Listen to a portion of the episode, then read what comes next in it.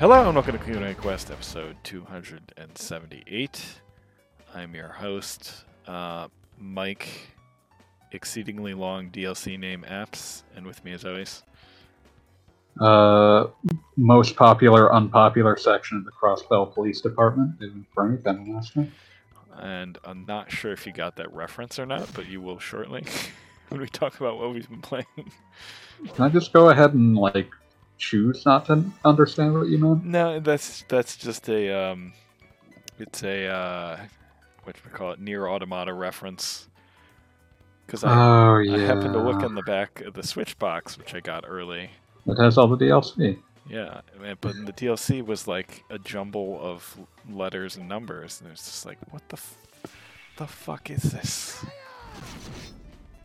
Every every person who's a fan of Nier or Ava that has ever made fun of a Kingdom Hearts title, congratulations. Both of them have had s- titles stupider than any Yeah. Kingdom Hearts game. Yes, and it's it's just like this frustrating thing because it's like I don't, I like what I've played in this game so far. I really liked Nier. Y'all like these games too much. I'm sorry. Let's throw it out there. Yeah, I haven't. I, I want to grab that version because I, I mean, I wish that I could justify grabbing it before my vacation because, like, having it to play for a 24 hour train ride would be nice, but I can't justify that right now, so uh, I'll get around to it eventually. But, you know, I'd like to get around to it. I desperately hope to one day enjoy a Yoko Taro game.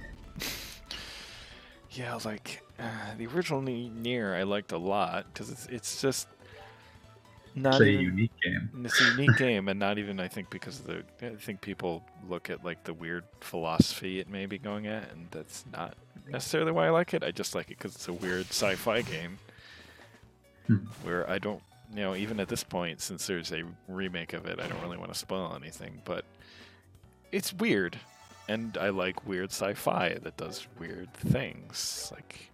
Yeah, I could see that. Yeah, this is one of it's one of the reasons why I really liked um, the recent, for unfortunately on Apple streaming service show Foundation, based on a Hmm. famous book, Yeah, that's the Asimov. Asimov, that I've never read, which apparently deviates a lot, a fair amount from that. But that aside, I have a friend who lent me a copy of the Foundation books that I've been meaning to read for literal years at this Yeah. stage. I, I didn't really know a lot about it, and watching that show, it was just like weird sci-fi that lo- asks a lot of interesting questions. Like the, um, Hmm. it, it's like about like this empire where the emperor is always a clone of the first emperor. Hmm. So it asks, I think it asks a lot of questions to do with that, and there's like, Damn yourself to eternal stagnation. yeah, exactly. And there's like this one really interesting episode where to try and appease like some religious, uh, a huge religious group in the empire, he goes on like this extremely dangerous pilgrimage that they all do, and they end up at a cave, and like everyone that ends up there has like a vision, and he does not, although he obviously lies about it. Yeah, because it'd be weird if you hadn't had it. Yeah. but yeah, but someone that's talking about is like I can't even imagine like the emptiness that a person would feel if they go there and get no vision. it's just like holy shit. Just rubbing it in. Just rubbing it in.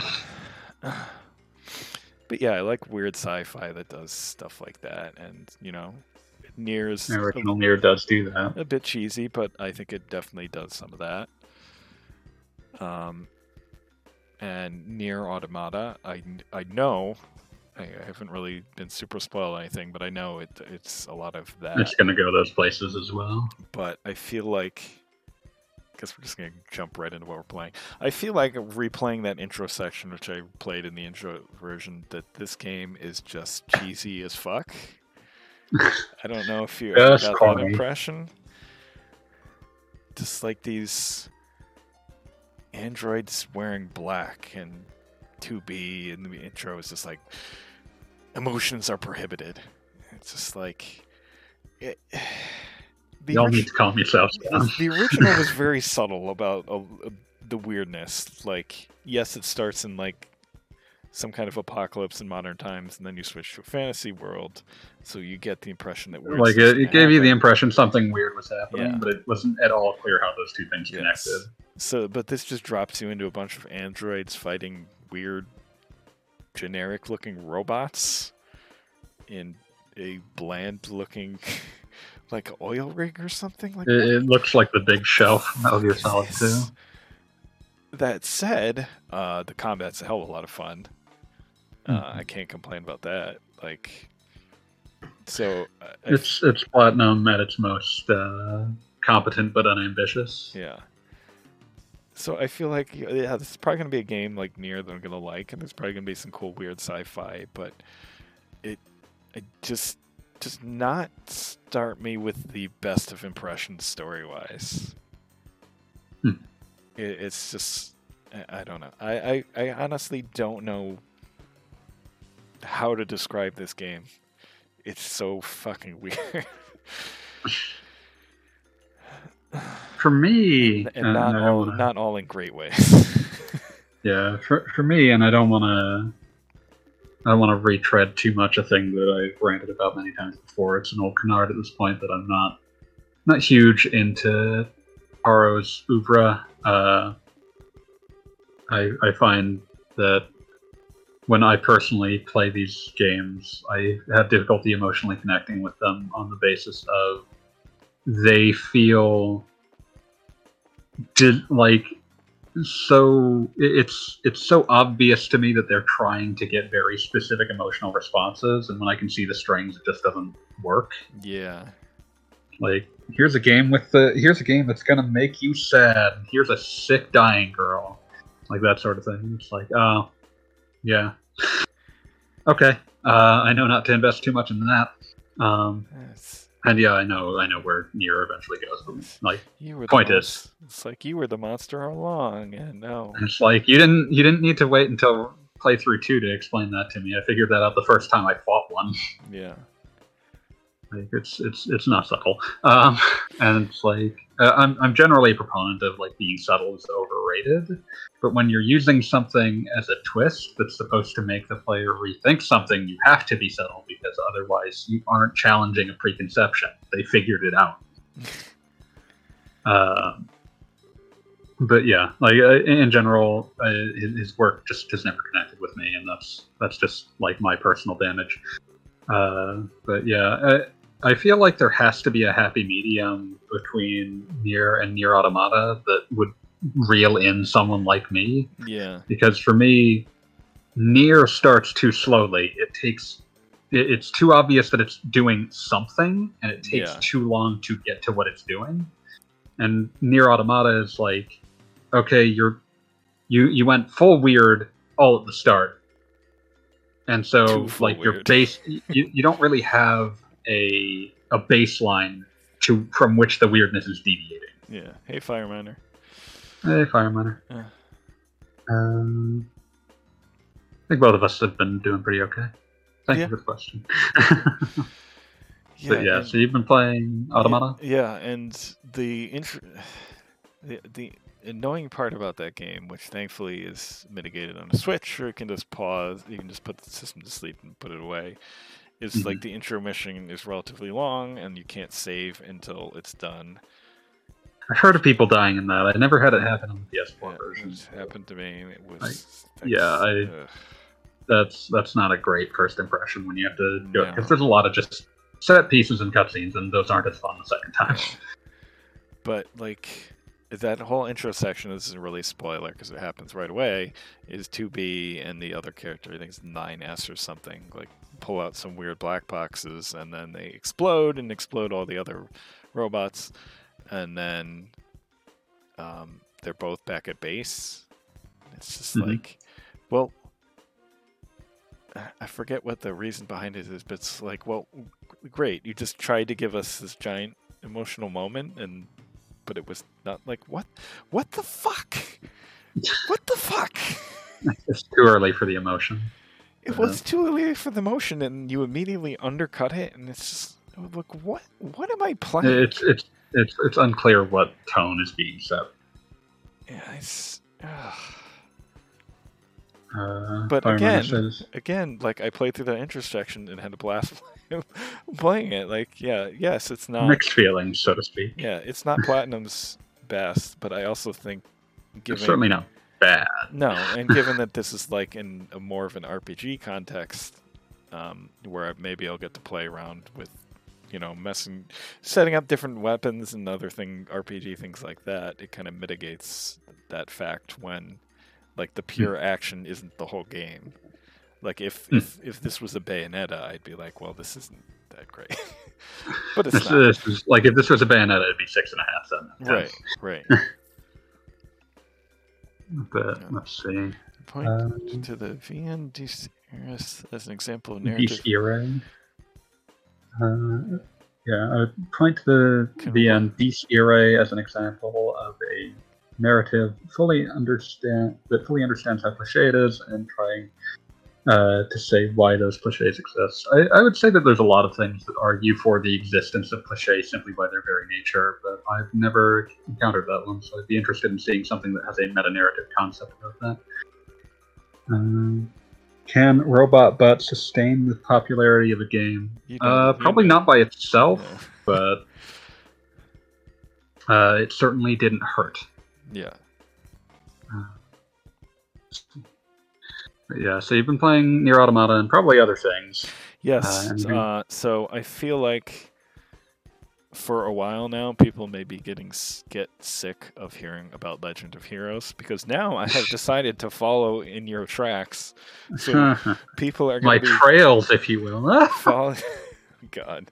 So f- people are going to be hearing about the same Legend of Hero games, but from in different perspectives. in succession. Uh, so yeah, I've been picking up my save file of Legend of Heroes: Trails in the Sky and trying to make my way quickly through it because, as I've mentioned before, I'm kind of sick of the PSP.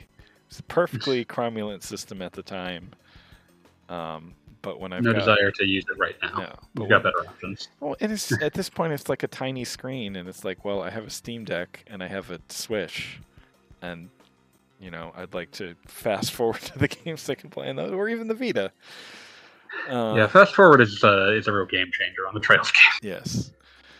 Um, but it's it's it's not because I dislike the game or anything. I I think Estelle is great.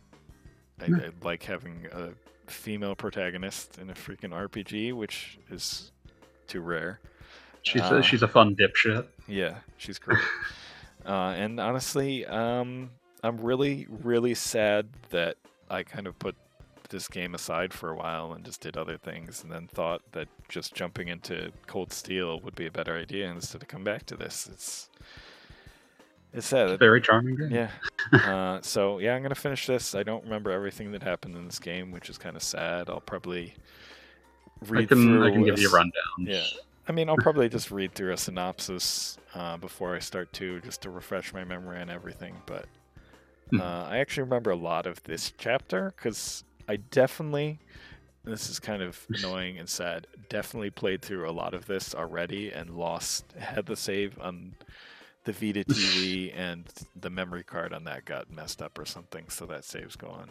Uh, I don't know if I got this far, but I definitely got almost this far, so Vita memory cards are irredeemable from all directions. Yes. And honest, I've had the issues with the PSP too, which I'm going to be backing up my save a lot all through finishing this game. Hmm. Well, actually, I guess it was just one time, but playing Once once bitten, twice shy. yes, playing um, Persona One on PSP. At some point, Oh, that was your first mistake. something weird happened when I saved the game, and it completely corrupted everything on the memory card. Goddamn. Yeah, it was not good. Yeah, Legend Legend of Heroes is very good, and I'm surprised. I- didn't remember like S crafts and stuff being in this game. I didn't realize They're how. extremely useful, and they kind of. Okay. I was just gonna say I just didn't realize how little combat had changed. Like I thought, uh, Cold Steel actually brought some of these things in that are actually in this game. So They actually simplified some things from all accounts. Uh, the quartz system is markedly less Yeah. complicated. and honestly, I think that that's probably for the best. The quartz system in Sky and uh, Crossbell is complicated, but it's not actually adding much. Mm. But But yeah, um, the one annoyance I've had is, is, is there a revive spell? Because I can't seem to find there it. is, but it requires you to have things that aren't just blue quartz. Okay. with second chapter, I don't think they do this in first chapter, but as of second chapter, they give you a uh, reference sheet that will tell you what, uh, like this was like their band aid fix to how like this was a messy, complicated system. Uh, it will give you there's like a chart in your bracer notebook in second chapter It's just like this combination of uh, like levels in each quartz type will give you this spell.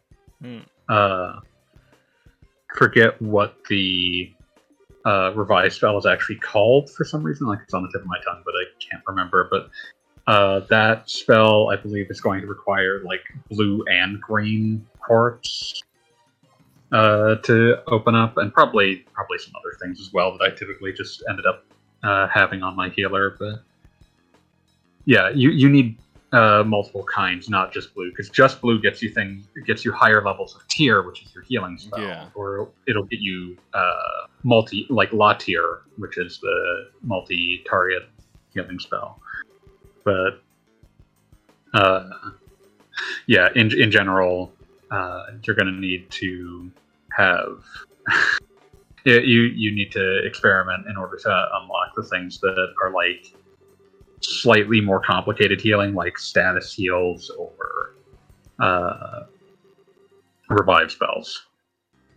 Hmm. Uh, let me check what that was called. It's on my tongue. Uh, yeah. Um, spell called? Um, whatever, doesn't matter. But yeah, uh, it'll it'll be more easy to deal with if you just check the reference sheet in uh, second chapter, the third, or the Crossbell games. All of them have it. Okay. Can I also uh, give special points to uh, the what I did not expect to be one of the most wonderful features that they could have added for the Switch and PC version of Trails from Zero: the ability to uh, scroll back through dialogue. Oh, that's that's awesome. You can you can just like uh, pull, you hit like the right uh, ZR button at any time, and it will just pull up like the last you know I'm not sure how many uh, text boxes, but like up to like a hundred. You can just scroll back through them, replay voice, all that, and it, it makes it much easier to keep track of conversations, if you get distracted, that sort of shit. Um, yeah. Uh, I'm curious, since you're playing the original PSP version, there is one character who might be named wrong as far as the rest of the continuity is concerned. Huh. Uh, there, there was a character that they went back after the PSP version and changed his name uh, to be in line with the Japanese version. It's. Do you know who it is? Uh, his name in the PSP version was Zane, Sounds familiar. and it's Zin in all subsequent games. Okay. But yeah, with the PSP, with the PC version, they just went back and changed it to keep it in line. Uh, there's actually references to it in the treasure box uh, commentary in Trail Third, hmm where they also referenced that there was uh, briefly a push to name Olivier just Oliver. But uh, yeah. Um, so yeah, it looks like you're making progress on Trails in the Sky first chapter. Uh, I went through the prologue of Trails from Zero. I'm taking it very slowly because I've got a long train ride and I will be playing it during that. Uh, but uh, I've been playing that, and I've been playing more Legend of Heroes 3, uh, the PSP version, because that is the only English version that exists Why? to my knowledge.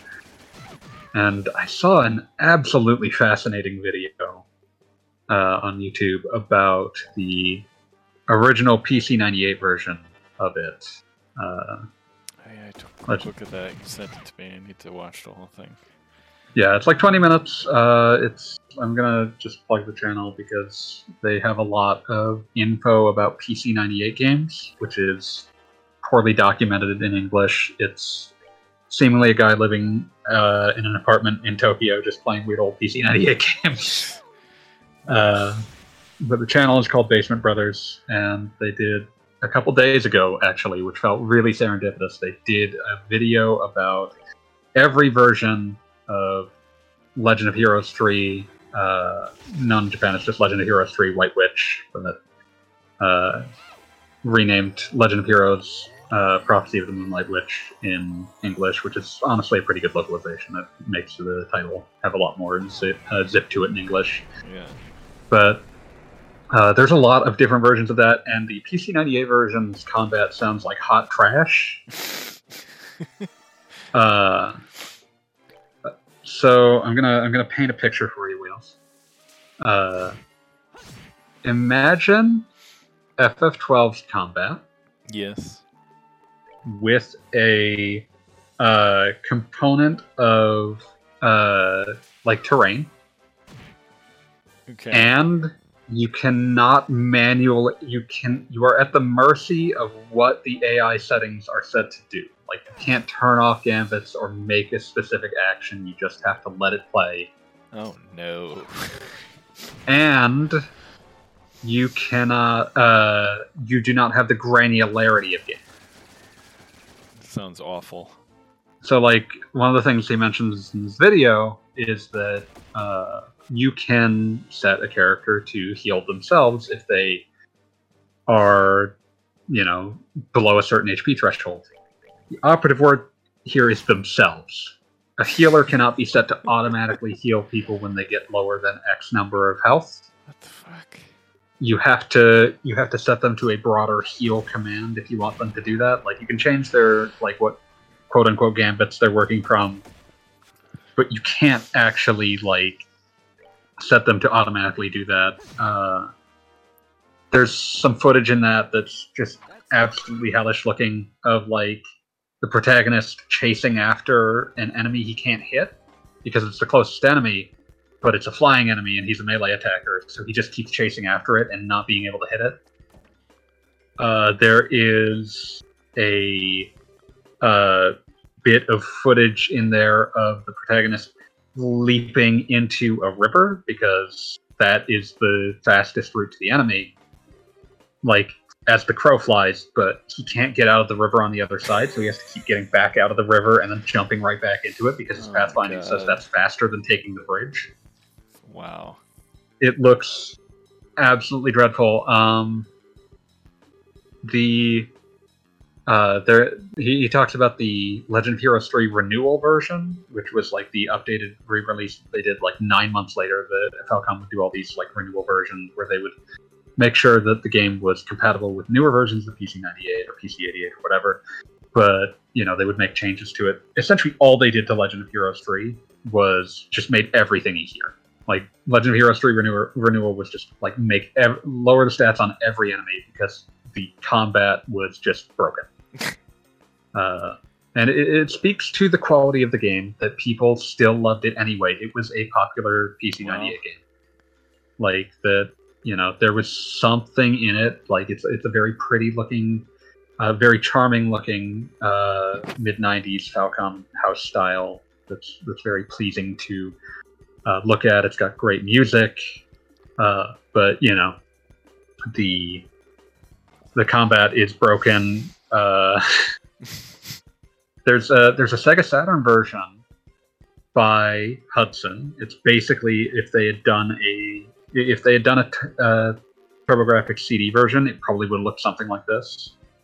Uh, like they even brought in like the guy who did music arrangements for Ys One and Two and uh, Legend of Heroes One and Two to do uh, music for this, and it's a top to bottom rework. It's completely different. They redid all of the art. Uh, they completely junked the combat system and replaced it with a traditional one. Like to the point where it doesn't even have uh, it doesn't even have a movement component. It's just Yeah. like strictly traditional turn-based combat.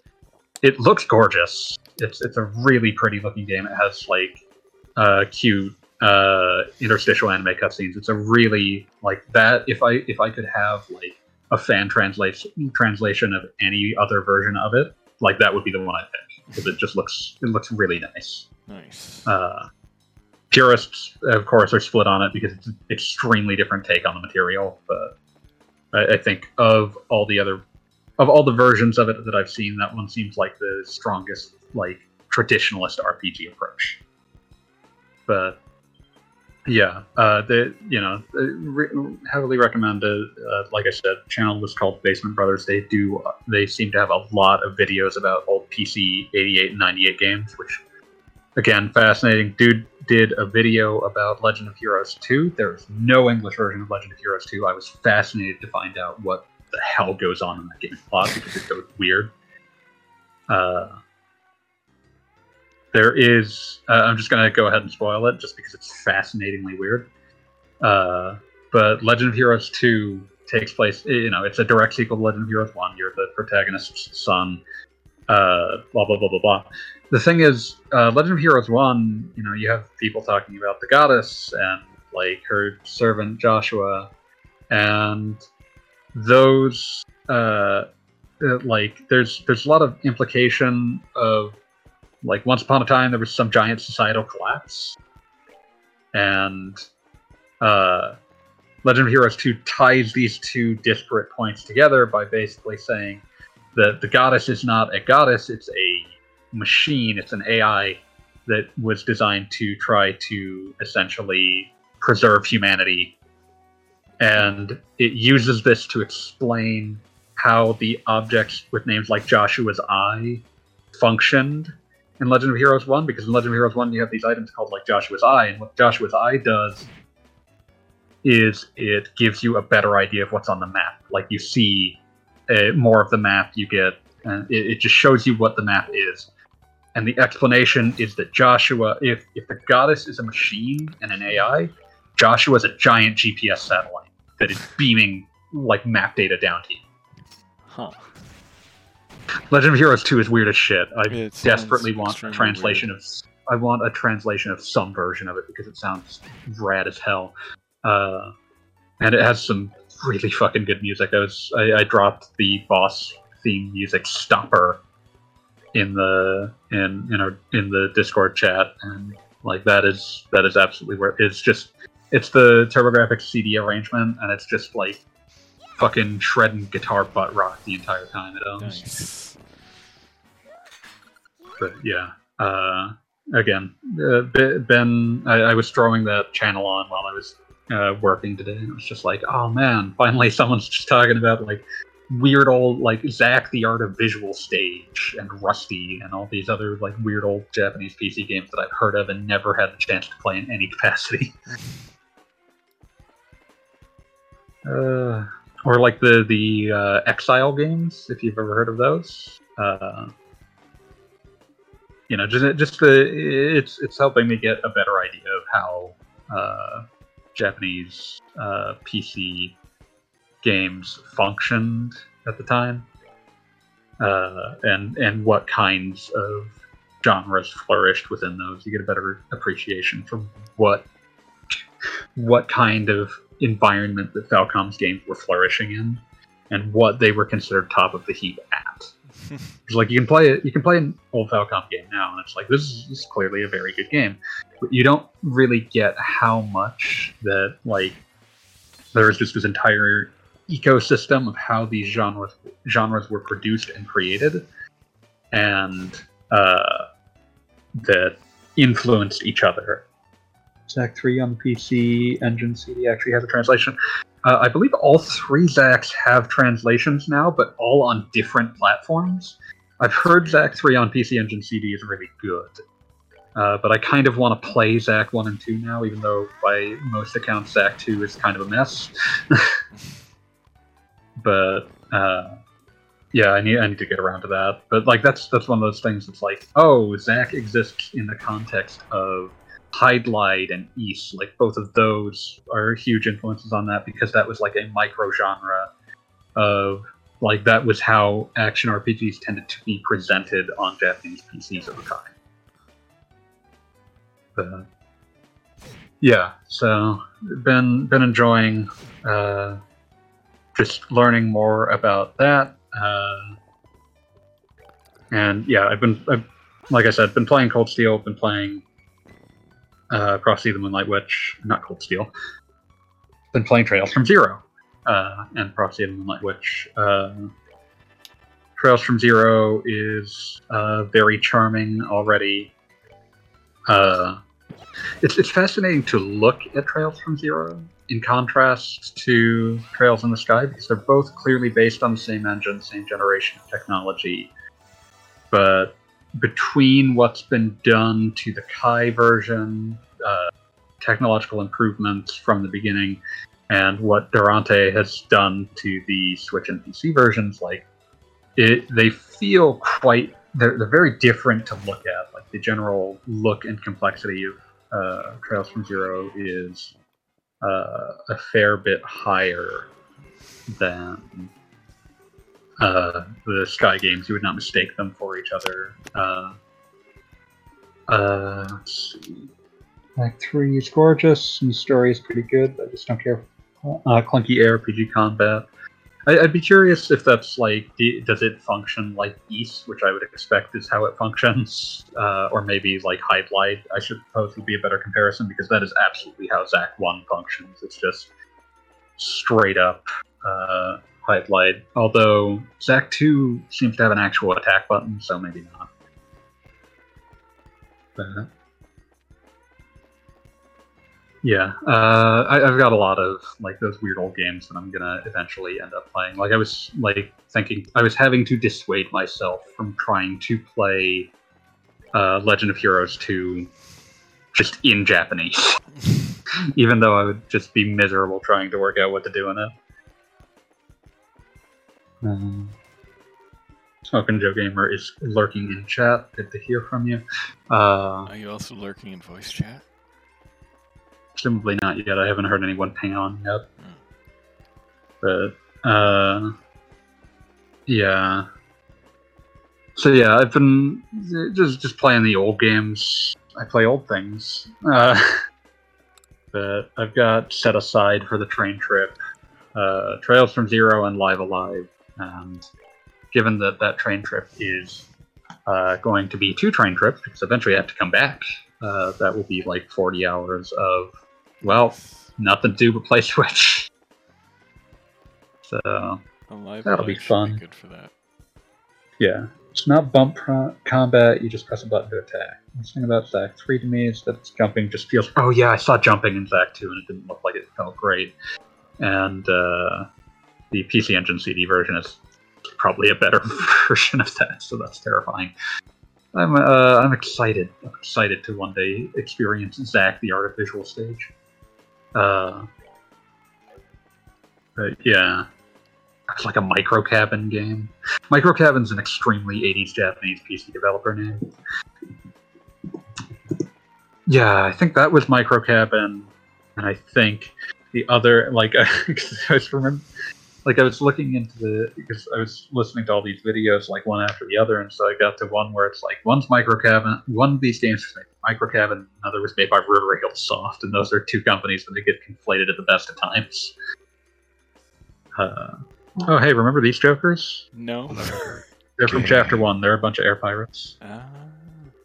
Lurking. Okay, there you are. There he is. Lurking.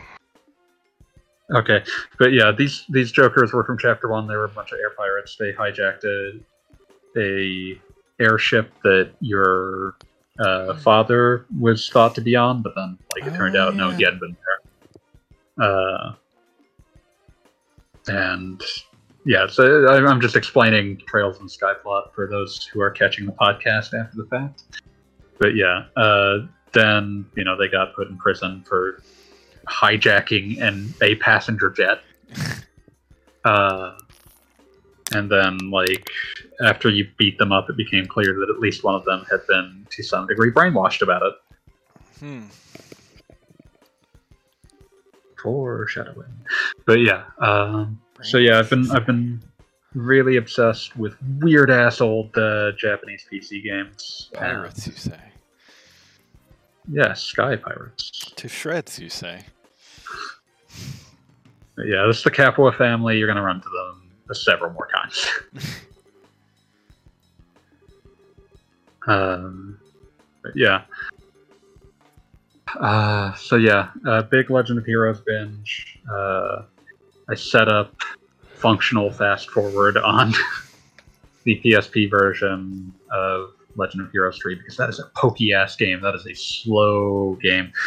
So uh, I decided that it was reasonable to set up my own uh, fast forward, and so now when I press a button, it goes at 300 times, or 300 percent speed, and that that moves the game into uh, playable. It's still a weird feeling game. It, it's it's a 30 FPS game, but it doesn't feel like it was designed to be. So everything feels sort of sluggish, and that I can't really fix. But oh well. it's not a problem. It just feels weird. Hmm. Yeah, you should listen to Agate. He's the senior bracer here. Um, but yeah, so that's what I've been playing. Uh, do we got any news we want to discuss? Uh, I feel like there was something. Brain not working. It tends not to. Uh, I mean, before before we started, there was uh, we mentioned that uh, the Activision Blizzard buyout is continuing apace. Microsoft just got uh, un uh, like like a no no objections from the government of, Braz- of Brazil, which was one of the places that was having that was giving them a lot of scrutiny. So that's uh, one of the hurls left. Uh, apparently, Sony flew. I thought president of Sony was trying to tank the deal. Oh, they've been trying to tank the deal for quite a while. Right. Uh, yeah. Okay. the they flew the president of Sony Interactive Entertainment to Europe to try to argue against the deal. Uh, I don't know. It's one of those things. Like I'm sympathetic to the idea because I dislike the idea of huge conglomeration buys other huge conglomeration. But I feel like their emphasis on Call of Duty is less persuasive than it would have been ten or even five years ago. Yeah. Like their big their big argument is that there's no replacement for Call of Duty. And it's like there there are a lot of things that they're not as popular as Call of Duty, but they're very similar to Call of Duty. Like Battlefield comes out every year. It's very Call of Duty esque. It's fun serves the same function. Their their insistence on like they desperately want some sort of deal that makes it so that they don't have to ever negotiate about Call of Duty. And I think that, that it's causing them to make essentially a bad argument. but uh, that's something. Uh, Uh, no, it doesn't, Fire Miner. Like, I, listen, it's it's it has had launch s- issues. It, like, I, I'm sick. Okay, I have to go on a tangent because I'm getting sick Oh, and tired of people just shitting on everything. Just shit, shit, shit, shit, shit. Listen, shit. I, you you know me. I Blizzard only sucks. shit on This is shit. Overwatch. This is shit. This is shit. This is shit. Blizzard is bad. Fuck's but sake. Blizzard is bad. Activision is bad. The kind of shitting you're doing is only shitting on the people still stuck working there. So fuck you all. You're all assholes. Thank you. No, that didn't help anyone. But But I'm Uh, just I'm just saying know, like you want to yell at like the executives that are there doing all kinds of shitty shitty stuff. Be no, I'm guest. actually yelling at Overwatch 2 for just like I I just dislike its uh, That's aesthetic fine. and practices. Yeah, I don't I don't care. I don't care about that. Like uh, it's I, I am concerned at the fact that we now have three Japanese people and they all know each other and they are all just. Uh, I, I don't like that they call it Overwatch 2. I think it. I think that's. I really don't like.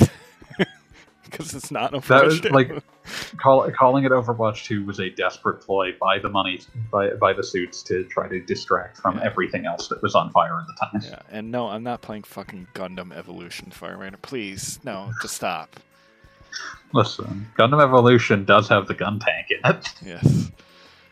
No, I respect no. the gun tank. Nothing but respect for the gun tank in this house. thing with Overwatch 2, I'm, I'm just going to say is um, there's just no discernible difference from the first game. But but I mean, I knew that 'Cause going into it, and 'Cause it's the same yeah. game. It's it it's is a I know. relaunch of Overwatch. That's what it is. It is, and so the only thing that they changed was the monetization strategy, which is fine. Like it's whatever. Ex- it's it's so it's battle pass instead of loot boxes, which is you still don't have to invest any money in it. And my only gripe is that I still can't get quality matches. but you know that Unfortunately, Whatever. in a game with a population that big, it can just kind of be a crapshoot. And, Right. Uh, that's something hopefully they'll fix along the way, but you know. Yeah, so it did um so it carried my progress over only from the PC version, but it let me use all of the heroes right away. The Yeah, thing is though when I You had, When I logged in, you had t- to set that up beforehand because the problem Well, is they, right. unless you log integration with like the Blizzard accounts was something they added later on to Overwatch on consoles. So unless you like actively went in and did that, they actually had no way to transfer your save over because they don't know who the fuck you are. But, but what happened today was when I signed in, it had me it actually popped up and said it was going to merge my accounts. okay, so that So that's when it po- you do yep. that. Okay, Right, so That's that's when cool. it popped up with my PlayStation username and my Xbox username. But then even that has a long ass queue, and they said I was like 20,000th in line for that process to take place, Yeah. but it still let me play. So my hope is that eventually it's going to combine all the hours and give me back all the skins and other Hopefully- unlockable hopefully items. It should. I I thought maybe Um, the, there was a hard so- cutoff for that, but maybe not. But well, yeah, well, and you could be right, but it's just it's still in the process of merging my accounts. It's like okay, sure. I, I feel bad for all the DevOps people that worked there Mhm. yesterday. They're they're having a bad week. Um, Well, Um, I feel bad for all the people who have Cricket Wireless, and you know, no, no, no, no, no, no. We're not No. having this discussion No, again. we No? we we already Okay. had a quick discussion on that. They should have just done the 2FA thing. They probably will eventually. Um, I'm Okay. sure a lot of this is going to get cleaned up once they are no longer owned by a dumpster fire of a company. yeah. like, Okay. Uh, Okay, so so you think that? Do you think that all of the, all or some of the Activision Blizzard franchises will get better under Microsoft leadership? I don't think that like they could scarcely get worse. I mean, you have Um, to think like the half of what happened with this game is if if if Activision wasn't involved, I don't think there ever would have been something called Overwatch 2. Okay. Like They probably would have done like something like the TF2 Mann versus Machine update, where it's Right. just like here's a big named patch. right. Or just relaunch it as Overwatch free to play. It's Hmm. you know, just Okay. I, I think and I really think calling it Overwatch 2 has done no favors, especially for people maybe coming back to it Especially because they launched it without the thing that was supposed to justify it being Overwatch Right, 2. It was supposed to launch with exactly, yes. player. Yes. And Okay. yeah. Yeah, that was that was nonsense. Um, Do you think Call of Duty will get better under Microsoft? I mean, it's still going to be Call of Duty, so six Exactly. Joe, Joe, I Yeah. mean, yes, you should ask Dave that question because if you ask me that question, it's just going to be Call of Duty sucks. It will always suck. Yeah. Yep. 'Cause I mean, I would probably like, just, fucking I would probably military just, uh, I, I would probably not just go off on a tear about jingoistic Right. war crime Yeah. games. Uh, Yeah, so I, I'm not judging your Yeah. responses. I'm just trying to get Yeah. into the spirit of Q and A It's- West to just here. just to like top the, Yeah. top this off. I feel like there is this attitude on the on the internet where people like to dump on things and do it very poorly. Like if you want to dump all over Blizzard because of all the bad bad things, and even like my brother who's a giant giant Blizzard fan admits that how is like has trashed It's a hell company. Yeah, it's it's it's it's all kinds of shit there, but there are real people still working there who've either had to deal with that shit or deal with people dumping on the company from that shit that are working hard to put out this fucking game and dumping all over Overwatch 2 is not doing what you think it's doing. It's not. Like it, it's it's not helping anyone. You, it's not doing anything positive for anyone and it's pissing me the fuck off. And I have I don't think I've been able to like I think I've half typed out some tweets stressing this and I and I just can't find the right words for it, but I it just uh I, I feel bad for everyone working there having to deal with all the shit involved with this game. They've probably worked ridiculous hours to get out and you know uh, the bright side of it for them is there's a ton of people who want to play it, so that's that's probably a positive. And now it's a but- DevOps problem. yeah, but yeah, um, yeah, you know, I'm all for like activism, activism, trying to, you know, fix these companies that are full of shitty people doing shitty things and all sorts of abuses. And, People would rather say things that make them feel good rather than do things that are useful. right, That's- that's exactly. what's going to help what's going what's going to help is regulations what's going to help is if you know regulatory agencies actually look into these issues and Yeah. punish them in some Yeah. meaningful Re- way regulation and like a complete decapitation of the managerial staff. Yeah, Um, yeah. I would, I, I is would probably not- meant decimation, but decapitation funnier. Yeah. So. no it, it's fine Yeah, but but I Um, mean, even like, let's say they weren't about to be bought by Microsoft, and this company was where it was before, and probably a downward death spiral. Like, even if all of you people shouting about Overwatch tank the game, what do you think that's gonna do to help the people working at this shitty company? Yeah, Like, inevitably, I- I- like they'll get fired at random. Yeah. and Bobby Kotick will still be a billionaire. Yes. That's what sucks. And like that's, that's, that that's the worst us. part of it all Yeah. right Like No, that, dri- that it's- drives us to Fireminer's question in the chat, and then I'm I'm sorry I'm cutting us off here because I don't care. No, it's Uh, fine. It's fine. I just uh, this this has been bothering me for a long time, and I just had to get it out. Yeah, no, I apologize for cutting you off. I'm just saying like, That's I gotta fine. cut us off somewhere. Uh, but Fireminer brings up. Remember that time I asked about an ex Blizzard executive who took a golden parachute and are now enjoying their lives in Hawaii. That's that's one of those things. It's like there's there's no pretty like there's no world where actual justice is served here. Like there is no meaningful uh, oversight over like executive abuses within a company. There's no uh, like the the best you can get is they're no longer uh, materially benefiting from the thing that uh, they you know abused thousands of people in order to get out and hope turn would turn into a money printing machine. And so you just kind of have to live with that. Like they're it's it's the capitalism version of damned if you do, damned if you don't. Which I mean, capitalism's also that, but they're rich if you do and they're rich if you don't. Yeah. Uh, you just want them to stop being enriched by the very concept of the thing that you're dealing with, which is why some things uh, some things don't get bought. But we'll leave it at that for the time being. Uh, we have some questions uh, from dear friend Kroll uh, on episode 276, and they will be less depressing. The- They'll be the fun kind of thing to get uh, to get your dudgeon up. Uh, really interesting to hear about the Steam Deck snags. Good to get another uh, perspective. Good job, Wheels. You're welcome. Uh, on that note, what are your personal biggest hardware disappointments slash regrets? That's a good question. Yeah, and I just want to say, yeah, that I felt like it was important to talk a lot about the negatives of the Steam Deck to understand what you're getting into if you get the device, because it can do a lot of cool things. Just There- there's a just in lot of- yeah, because. Yeah, no, because like there's there was a lot of uh, a lot of ink spilled about the Steam Deck that was during the honeymoon period, where it's Yeah. like, holy shit, look at this object, and it's a, it's a really impressive object. And now it's also becoming much more available. You can actually get them now, so it's useful for people to have an idea of like this is like you are you are getting the PC gamer experience, and that means tinkering. Yes, for It is like, a tinker device. for hobbyist gamers, it's a great device. Uh, this, yeah, but it's it's not a Switch replacement on the basis of you have to be willing to tinker with things. If Yeah. you just want a plug and play, it's not good for that. It's also not that portable. Uh, yeah, I mean that, that's also. It's ginormous. it's Yeah. it's a house brick. it Um, would probably make my arms hurt if I actually tried to play it. Eh, not really. It's just like Yeah.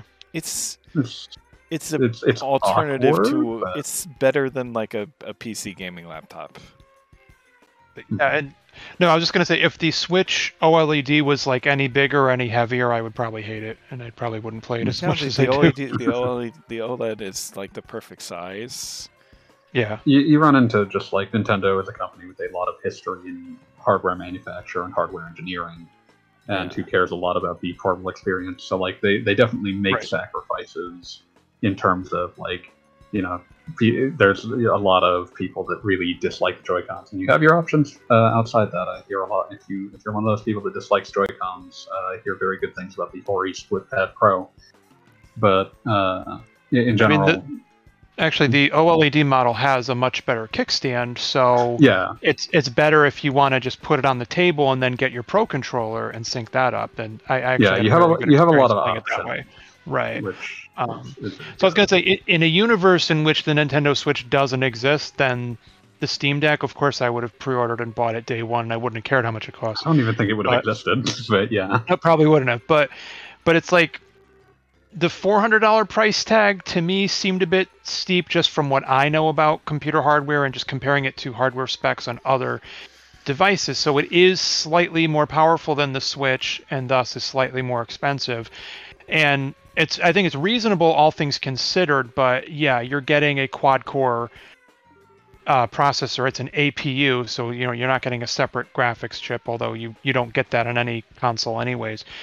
Um, but it's yeah, it's really it's not going to be on par with a gaming PC that has you know a $400 graphics card, of course. But Mhm. um, from from what he showed me when he came over with it one day, it was like, oh, okay, this thing looks pretty cool, but also it's ginormous, and Yeah. this is probably gonna hurt my freaking arms after. Yeah, it, it, it's one of Oh. those things where it's like I would describe it as having uh, some overlapping use cases, specifically with the kind of person that's like, I just want to play a thing in bed, and it's like that's your primary use case. It seems like a very good investment. But when you start thinking about like, I want to play this, I want to take this with me and go places, it's like it's a little too expensive for that. Like Switch is already pushing into like it's a little too expensive for me to be comfortable just sort of carrying it around, but also Yeah. like it's it's too big and it's it's uh, like it has all sorts of like if I didn't already configure it, I can't just casually play something because it's probably going to break the first time. Yeah, I mean, for two hundred dollars, you can get a Switch Lite that's much more portable and is going to give you uh, a ton, fuck ton of. ga- I'm sorry, I'm swearing a lot this episode. A fuck ton of games that are Yep. much easier Yeah. to set up and run than on that are Steam already like they're, they're going to run they're, run- they're going to run how they're going to run, and that can be very comforting. Yeah. But uh, Well, But one thing. I don't know if you covered this already, but when you run the Steam Deck in docked mode, can you match the resolution of the screen you're plugged into? Or is it always capped at 720p? I don't think it. I would really call it docked mode. it doesn't really Okay. have a dock mode; it has a dock. Yeah. Right. Well, it doesn't It doesn't have an like official Switch. dock. Yeah, that official dock is uh, chumming TBD. uh, Uh, I, So, have, but no, I but- haven't but really messed you, around with that. Uh, You will haven't? let you know. Okay. Yeah, because I'm curious if you plug it into a 4K TV, can you run in 4K? Now, it's absolutely not powerful enough to do that, but it would be nice if it at least. is it try. hardware locked to like? I mean, even if it the, the thing is that even if the initial software does try to lock it out of trying to go to higher resolutions, there would always be hacks to force it to run in higher resolution because That's it's true. PC. Yeah. yep. Cool. But, uh, I So I mean, if, if they're readily available around Christmas time, which I, who knows, then maybe I'll think about getting one. Uh, but they're- allegedly right about now they're currently at a state of uh like if you order one now you'll probably get an email back in like a week Yeah. but the issue that you're going to run into is that around christmas there will likely be a rush of orders and then they will probably go into backlog mode again yeah. So you just can't win. can't win for losing um, Well, yeah. Yeah, but I mean, look at it on, on the bright side, though, is you know, even if they get on backlog again, you can put it in a reserve, and you will eventually get one. It's not like, Yeah. th- th- which is um, it, not necessarily ideal because if they're backlogged, you might just get an email out of the blue and have to, you know, pay for the Suddenly scramble to have money. But they have successfully avoided a scalping problem. There isn't a PS5 situation going Yeah. on. Uh, Yeah. So I I do applaud them for that. Although obviously it's you know as well as it's doing, it's still a much smaller market than oh yeah, Those I think they I think they just announced they've sold like a million or something. and It's Yeah. like that that was considered a huge success. So yeah, it, it's one of those things where it's like definitely dealing in relative to most hardware small potatoes. Uh, but yeah, it, it's nice that like people will be able to get them, and they're like clearing up manufacturing.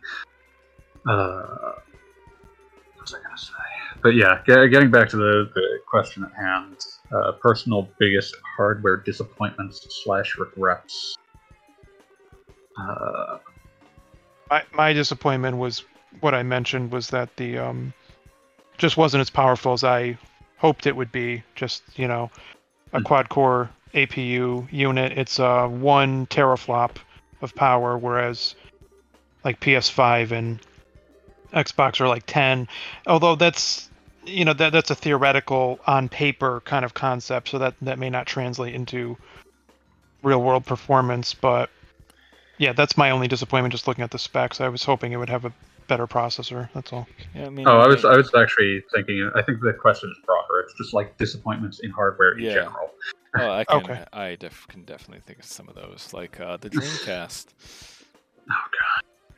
Oh, you meant all hardware yes, forever? Oh, yes, Yeah. just means like sorry. general hardware. I thought they were just talking about Steam Deck. I'm sorry. Um, yeah. I mean, as a kid, I think the Virtual Boy was a failure, even though I never owned one and just played it in the store. But it was just like, My brother owned something that was the worst Virtual Boy. oh god, What was that? Anyone remember the R Zone? oh god, was Vaguely. was that Consider- like the Tiger I'm gonna- Electronics VR thing I'm or gonna- something. I'm gonna paint a picture in your brain. You're gonna oh, live Oh, with this. No. Oh no! I want you to imagine. the the horror.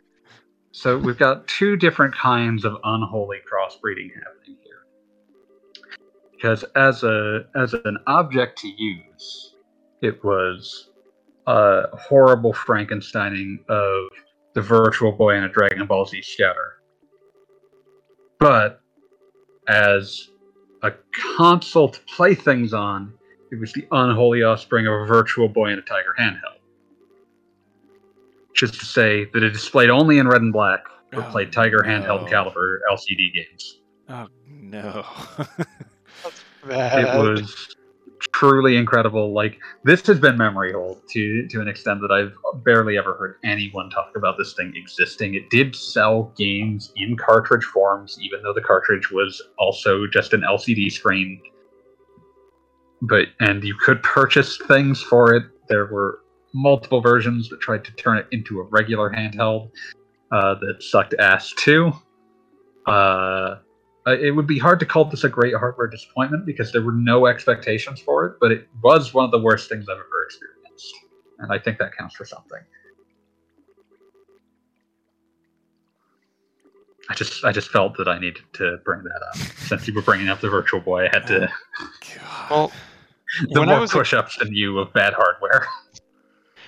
when I was a kid, I I had the Genesis. I loved the Genesis, and I remember being very upset because I wanted to play Knuckles Chaotix, Oh God! Oh God! and I so I never had the 32X. But then years later, I played the game on an emulator, and I'm like, oh, this is awful. oh god. I think I dodged Yeah. a bullet there. yeah. I think Knuckles- the 32X was probably the most pointless hardware peripheral ever. Knuckles Chaotix is fascinating because, like, if you look at it in just screenshot form, it's a gorgeous looking game. It's Yes. absolutely gorgeous. It has wonderful music, and the gimmick sucks, but that's not even the big problem. The problem is that all the levels are super boring. Like there, there's no. They realized partway through development, seemingly, that the gimmick was impossible. That it just you were just constantly ramming into things, and there was no way to control it. So they basically just removed all the enemies from most of the levels. it is just an empty fucking game. It's it's bizarre. I don't. Yeah, it, it did not work. It did not work. God, what a game. Uh, Extremely upset when. Sega completely exited the console market. That was a big. So yeah, my biggest disappointment was the lack of additional Sega hardware after the Dreamcast. I guess. I was going to be cruel and just say your disappointment was Sega. I was gonna, I was gonna be I know. and say, well, they really tanked themselves with the Dreamcast. They did. I, li- I like how you describe it as though it were the Dreamcast's fault. It is fucking. It It really wasn't. no, it The. Dreamcast, the Dreamcast was the fall guy at the time that it happened. It was just like they had, they Yeah. had been. No, I mean the, the downfall really started a- after the Genesis was a success, and they never really capitalized on that, and all kind of went down They, from there. yeah, it's like Saturn is a wonderful set of games trapped on a like fucking like nightmare piece of hardware.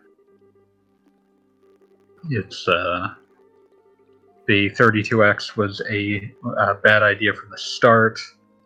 The Sega CD is a good uh, like object lesson on why the Super Nintendo CD never happened. Hmm. Uh, it's it's just it's it's a long series of why did you do this? They they were just a giant R and D department that sometimes released hardware.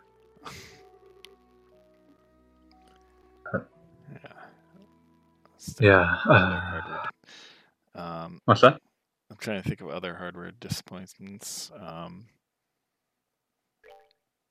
I'm sad the Atari Lynx didn't have more games. Big fan of that blue chip. Uh, not, not really, but it, it was a neat system my brother had, and it was like the only thing where you can like, oh, you can switch it to play it left-handed, which is interesting. Says Todd's Adventures in Slime World. Yeah, that's the only game I remember, other than like some shit. I believe it was briefly the pack-in. Yeah. Oh, there was there was that, and there was some other like almost open world side scroller game that was really weird.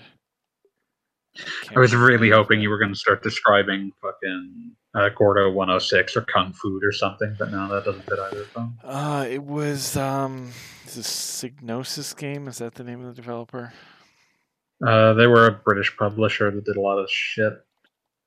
Uh, I'm gonna, I'm gonna have to figure I've- out what this game. there's like 70. There are like 70 of these. Uh, I could send you a video of like a British man playing all of them, and maybe you could identify it. But I'll do that after. We'll do that afterwards. Yeah, Uh, but other hardware disappointments. The Game Gear, its battery life was terrible. Um. Uh, I've got one, but it's a controversy bomb. I mean, it's I can nitpick some of like the 3DS models, but I mean, I devoured games in that system. It was never enough to be complained about. Um, I didn't really like the original DS design, but again, that's kind of no one did. Yeah, it's just whatever. But like, I'm just trying to think of like major, major disappointments. Um, I think one would be the Wii U, but not necessarily for the reasons people usually bag on it. Um, because I really, it's obvious since, since I like the Switch so much, it was the type of thing I was looking for, but just like some of the design pissed me the fuck off. Like the range of the gamepad was not it's not as much as what you wanted it to be. yeah, it was not great. Um Its resolution is also extremely strange. I forget what it is. yeah, um but just like 720p No. or 480. No. It's The- 854 by 480. Oh, that's bizarre. Yeah, but the way they did storage on it was just such a mess, and it's like, one of the reasons I lost. Oh yeah, you would need like Chronicles powered hard save. drives. You need a power hard drive. Like tran trying to transfer stuff from one hard drive to another was a pain in the ass because they used a proprietary format, so you couldn't just plug it into your computer. Um, you can have an SD card, but that was only for Wii stuff. You couldn't use that for anything else. Like It was what? extremely silly. Yes. Like it- they had their, I think they had their own kind of disc. Like it wasn't actually a Blu-ray disc. It was manufactured like a Blu-ray disc, but it was not compliant with Blu-ray standards. It No. was oh. it was mostly just meant to make it so that they didn't have to pay the Blu-ray Association Yeah. for every Wii U manufactured. It's just a bunch of like little what the fucks. Like like for me, the the answer would be that since hardware always is like my secondary concern to software, uh, the the biggest disappointment to me from Nintendo was actually the GameCube, which I thought had just like a really disappointing software library. Of the GameCube. I, I find most of Nintendo's first party output there to feel rushed and uninteresting. It's I There's good stuff on it. don't like But I think it handled third-party games much better than don't like the PS2 GameCube did. like it depends on like it was entirely down to how much the third party gave a shit. Like Yeah. because there are there are tons of like the GameCube was an easier system to work with, and there were tons of there there were you know it, it was it was easier to work with and it was more powerful. So uh, if a developer gave a shit, then a GameCube version would generally be better than it, its PS2 counterpart. But the thing is, like a lot of developers uh, did not give a shit because it wasn't selling that great, and so a lot of third-party games are just worse for no real reason. Okay. Uh, I It's don't just like, like- those tiny little discs. oh, the mini the mini DVDs. Yeah. I, I have no no dog in that fight. I don't care. Uh, they, they I do think that those were a problem because they were one of the issues that developers ended up having because uh, they're physically smaller size. Like they were, as, as far as I can tell, they were selected on the basis that it would make it easier to, it would reduce seek times basically, but it also lowered the amount of uh, data they could actually store.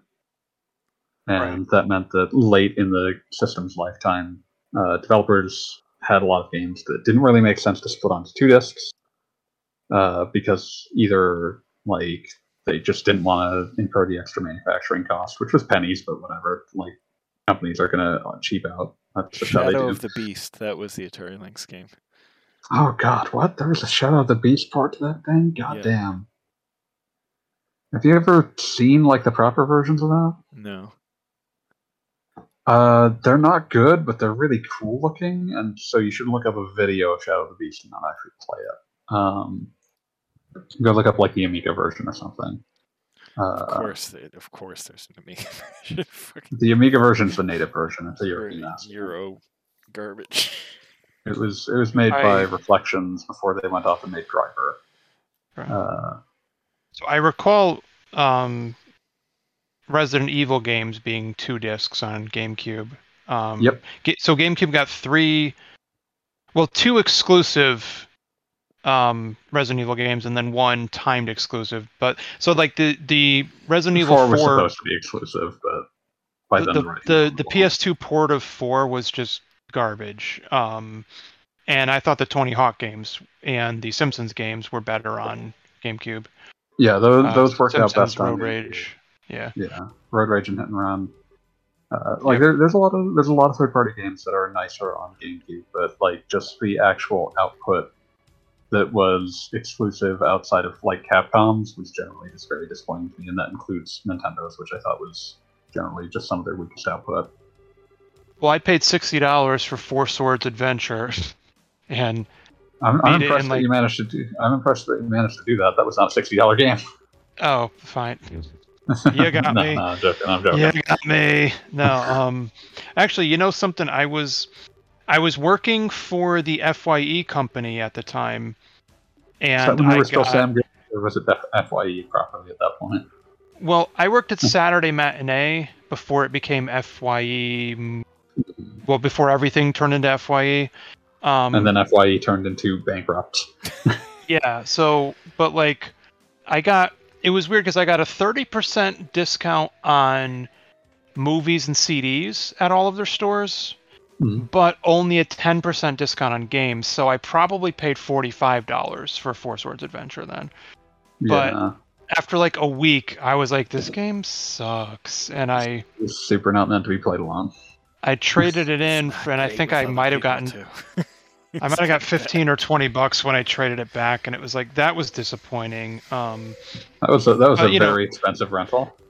yeah, so Wind Waker was good. Um, of course, Metroid games were good, but then, yeah, you're right. There was, you know, there were um, there, there was the Donkey Kong drumming games. It was like, no, I don't want to play that. Fuck that.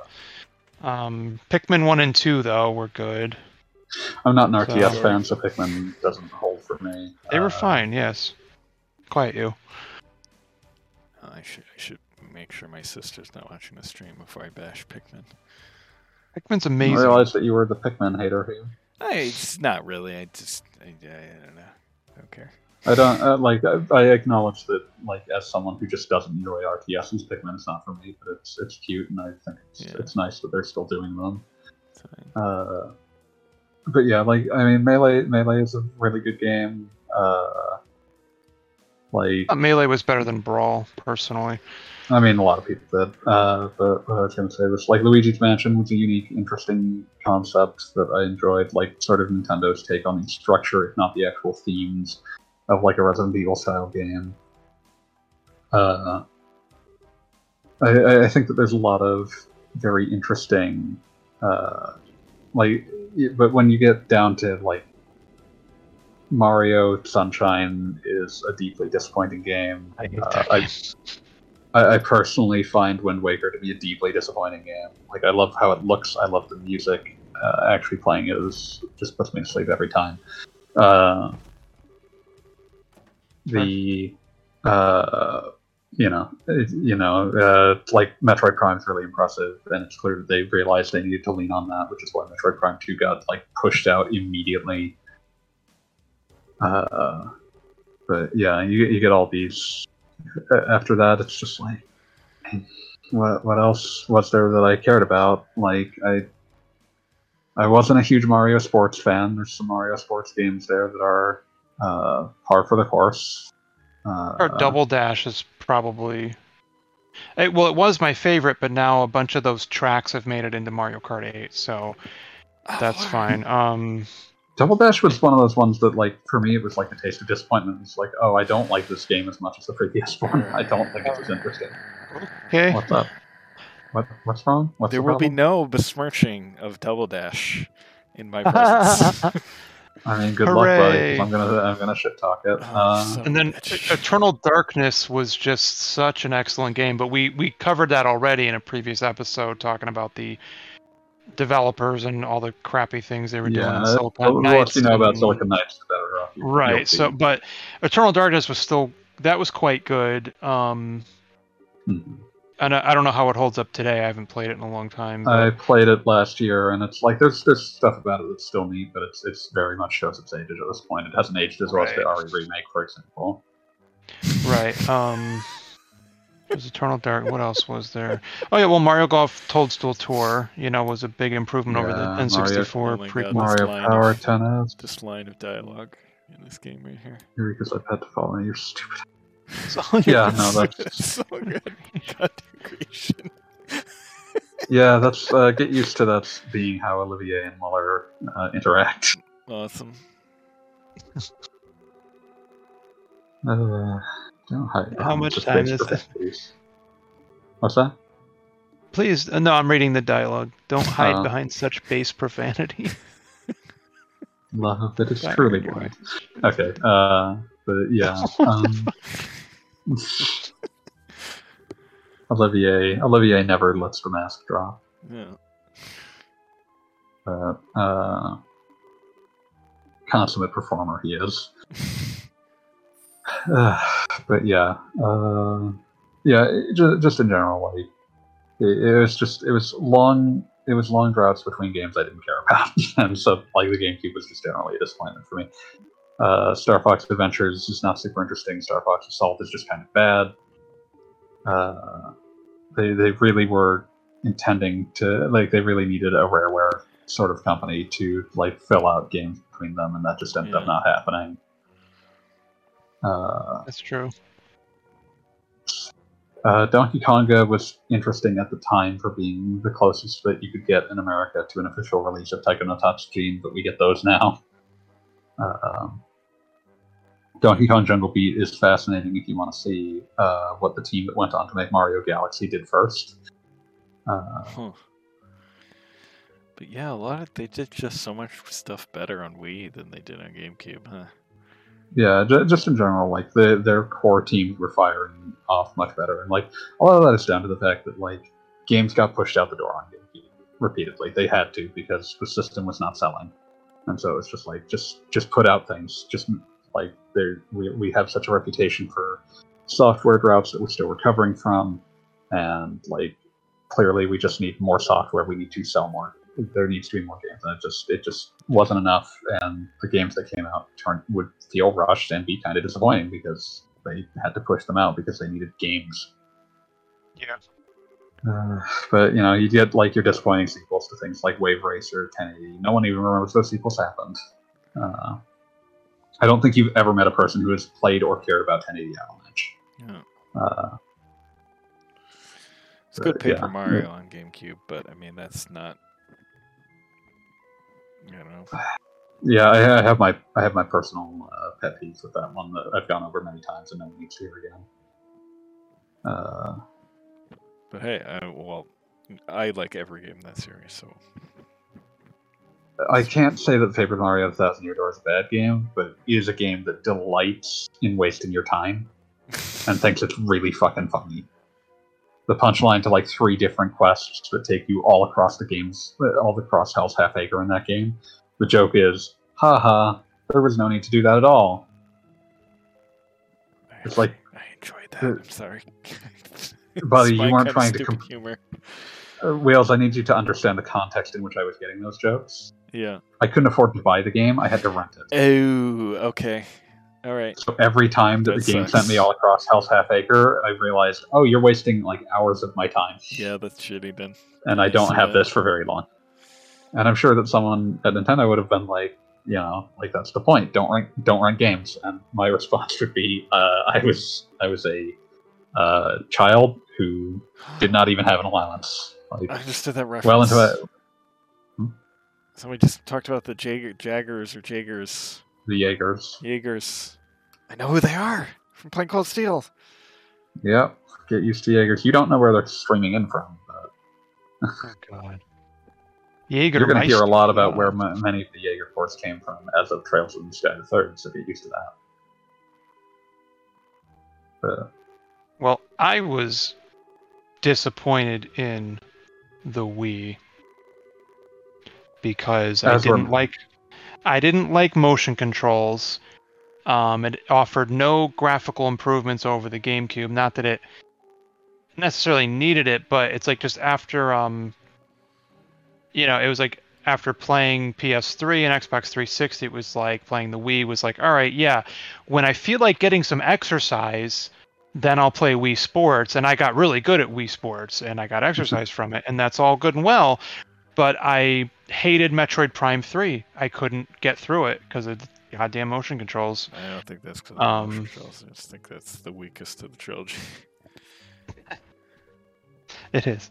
Well, it's it's a Yeah, it's combination true. of factors. she So was asking if we- it's nap time yet. No, no napping. No, Definitely, No, um, mm, mm, no. we definitely had some excellent exclusives and first party exclusives, but it also had a lot of games that I just could not get into because of the motion controls.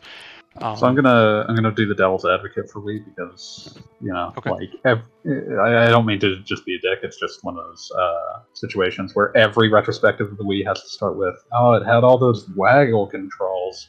One I, I just want to say I want waggle as a term to go away. I think it's a it is not a useful term, and it is clearly a term that was devised at the time as a mockery of the concept of different kinds of controls. But uh, that's neither here nor there. Uh, the thing that I want to say about the Wii, uh, especially regarding uh, versus the PS3 and 360, is uh, I think a lot of Wii games actually have aged better in terms of how they look than their 360 and PS3 counterparts. hmm You could Because argue a that lot- certainly. Yeah. a lot of PS3 and 360 games are very of the time in terms of the graphical techniques used, and that means that, uh, oh god, our lighting engine looks like absolute fucking shit. Uh, we need to, uh, like the color, the color scheme has to be fucked with in order to try to like cover up the weaknesses of our lighting engine.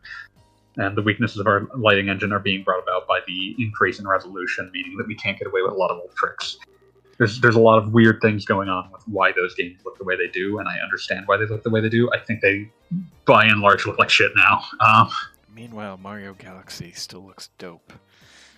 that is still a gorgeous Oh, yeah. game, but Especially on Uh, the Switch. Yeah. Yeah.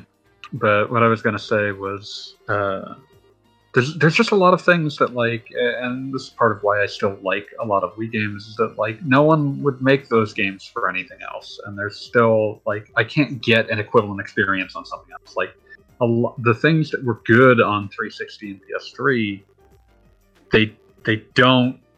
Uh, they're they're different. Uh, the, the the things that were good on 360 and PS3, I can still 100% go get those experiences on other things. Like all of those got ported, not all of them, but like a lot of them got ported forward. The general way that games were constructed has stayed largely the same. The way, uh, the way that, uh, like like Wii games, like some of them have been ported forward because they they function on Switch but a lot of times they haven't. They've just sort of been lost to time. And it's Mhm. like, oh, that's a shame because they're unique or weird. And, and even some of the games that were that weren't like motion control dependent, uh, but were just unique games that were lower budget. And like that was the other thing that was really nice about the Wii is that it was a home for weird and low budget games. Yeah, like what was the, that? What's that weird RPG where you just like play with the nunchuck? Hell was it called? uh, Upuna or something? Opoona. Yeah. Opoona or Dewy's Adventure or Fa- Fragile Dreams Farewell Runs the Moon. That's a really weird, melancholy sort of game. Uh, There's a lot of cool, weird stuff in that system. yeah, like I, I think that one of, one of the things that I like about the Wii at this stage, and this is entirely a retrospective bias, is you can go back and just crawl through the Wii's library and you'll find something weird that you've never played that like, oh, that was neat. It was neat that someone took a swing at that. It doesn't necessarily work, but it was neat that someone did it. And there's not nearly as much of that on 360 and PS3, so it's Yeah. they are less interesting to me to retrospectively crawl through. There were a lot of military shooters at that time. Oh god. You got Killzone, and Killzone Oh, 2, God. and Resistance, and Resistance Oh. 2, and Resistance, Resistance 3. 3. and Massive Action Game and SOCOM US Navy SEALs 4. Vomit. Remember Massive Action Game? No, I don't. That was that was made by Zipper Interactive, the people who did uh, the SOCOM games on PS2. And uh, that game's entire mission statement was we will have the largest team size team based multiplayer game. Oh, on- Tam remembers it. What's that? Oh yeah. Tam remembers. Yeah, MAG. Officially, when it came out, MAG stood for nothing, but before it was announced, MAG stood for Massive Action Game. oh my god. but uh, that game underperformed, and Sony summarily shuttered its developer. Uh, Yeah. Ten years of uh, support uh, meant nothing. Yeah, just one of those things where it's like it, it's one of those things where like my particular ethos and interests collide with the Wii a lot more readily. So, and you'll you'll get some. Yeah, I was gonna say to your point before, um, I loved Xenoblade Chronicles because even though it looked like a PS2 game, they did such a great job with the art direction and just the sense of scale. You know, looking out into the distance and seeing the Mechonis, you know, and the Bionis up in the sky. So less graphical fidelity than PS3 or Xbox 360, but absolutely holds up better, I would say, because of the art direction. But I love the game because I just plugged in my Pro controller, you know, into the Mhm. remote. That was one of those was, things that it just made sense.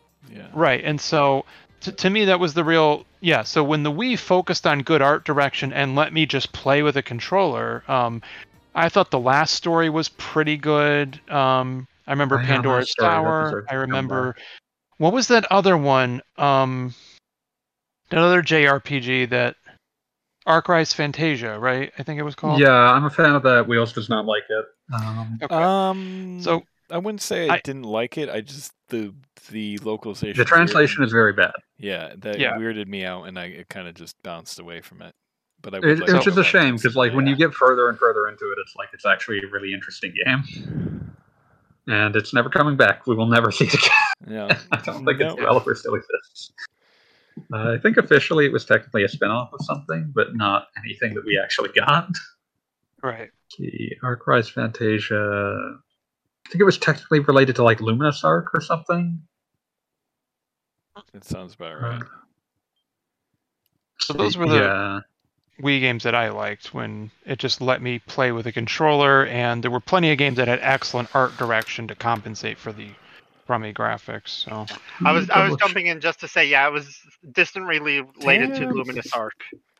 Yeah. Uh, meanwhile, its actual scenario writer was uh, Takumi Miyajima, who was the writer of Tales of Symphonia and Abyss, which is why I've always thought of it as kind of a cousin to those games. Okay. And it has Hey, a, it has a lot of it grapples with a lot of the same ideas. I honestly wish like- we had gotten the third Luminous Arc game too. Yeah. But Mental.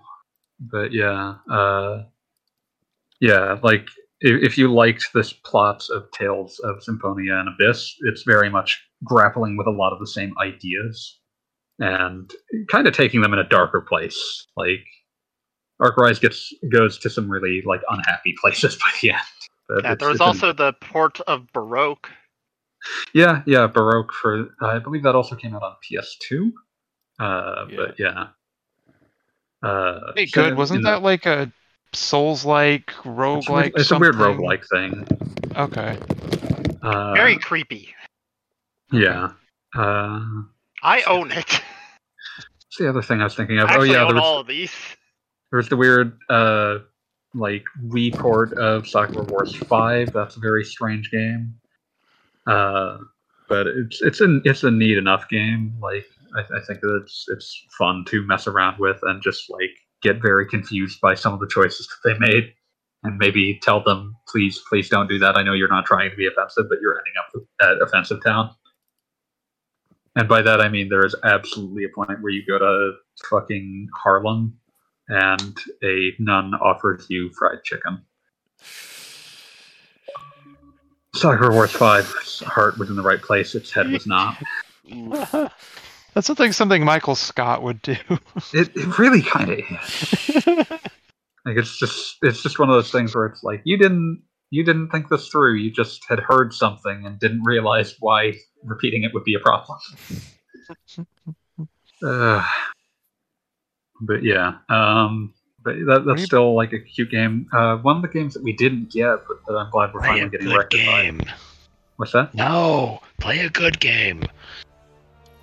Okay, Sorry. ignoring that, uh, one of the things that we didn't get that I'm glad we're finally getting rectified was uh, Fatal Frame Floor uh, 4, uh, Master of Eclipse. Uh, that's that we're finally getting an, uh, a new port of that, uh, which leaves one Fatal Frame game that is currently still stuck on the Wii uh, with no port, which is the remake of Fatal Frame 2 Crimson Butterfly, Fatal Frame Deep Crimson Butterfly, which is a very like top to bottom remake. It's very strange. Uh, I would would love it if those first three Fatal Frames in that uh, remake were maybe re-released, maybe an HD collection. The Tecmo Koei, call one- me. I have the Maiden of Blackwater one. That's five. Okay, so so that was weird because that was one of the only Wii U games that was digital only. I want to say. Yeah. They, they they passed on it. There there was a physical release of the re-release on everything else. Right. and they did eventually. They relented on Maiden of Blackwater on Wii U at one point, I think, but it was it was very short run because by that point they were well aware that like there was no fixing, there was no turning around the Wii U's fortunes. It was over, and so like they they put it out because it was like likely there was some sort of contract involved, but yeah. Um, but yeah, I, I like the Wii. I just I just wanted to stump for it a bit. Uh, Yeah, me too. and also also Yeah, Punch Out. Uh, playing Punch Out with motion controls is still one of the most fun things I've ever done. You know something? You're right. That that particular instance was like, oh, okay, wait, I can work. It with all this. makes sense in this context, even if you don't like we motion controls in other contexts. It all makes sense in that context. But why, oh, why has there still not been a port of new Super Mario Bros. Wii?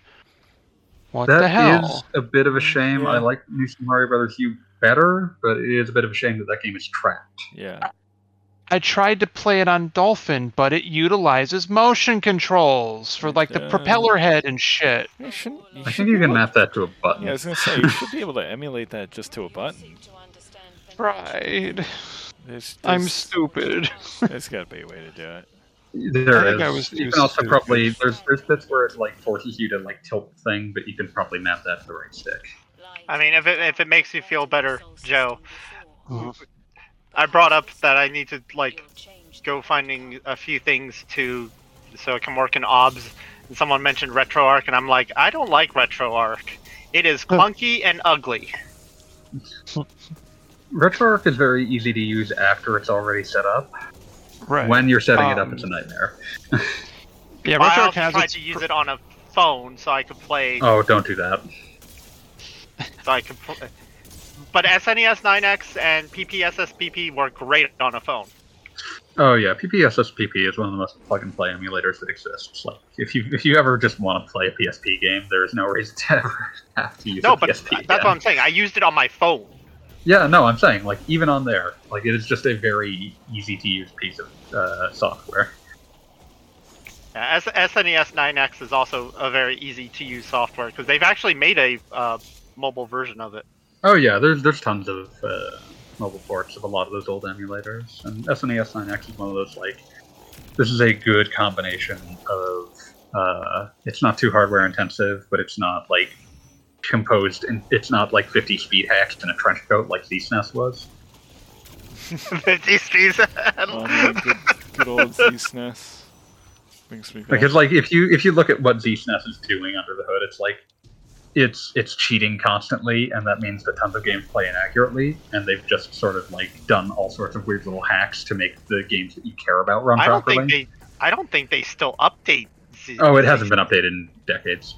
But like back in the day, like when people used it, like it was it was you know it was a bunch of speed hacks and a trench coat. Yeah, and a lot of people thought it was like the bee's knees of SNES uh, emulators at the time. Mhm. By the way, what's the actual question right now?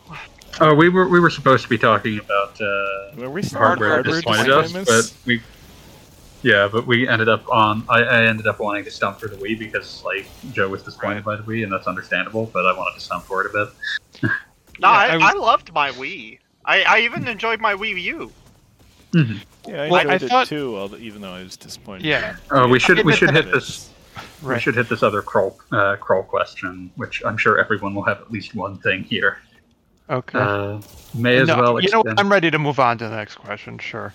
may as well extend that to software to any day one game purchases you came to Oh, Rue. Oh, no. We could be here forever. man. Wait, wait, day one purchases what now? Day one purchases you came to Rue.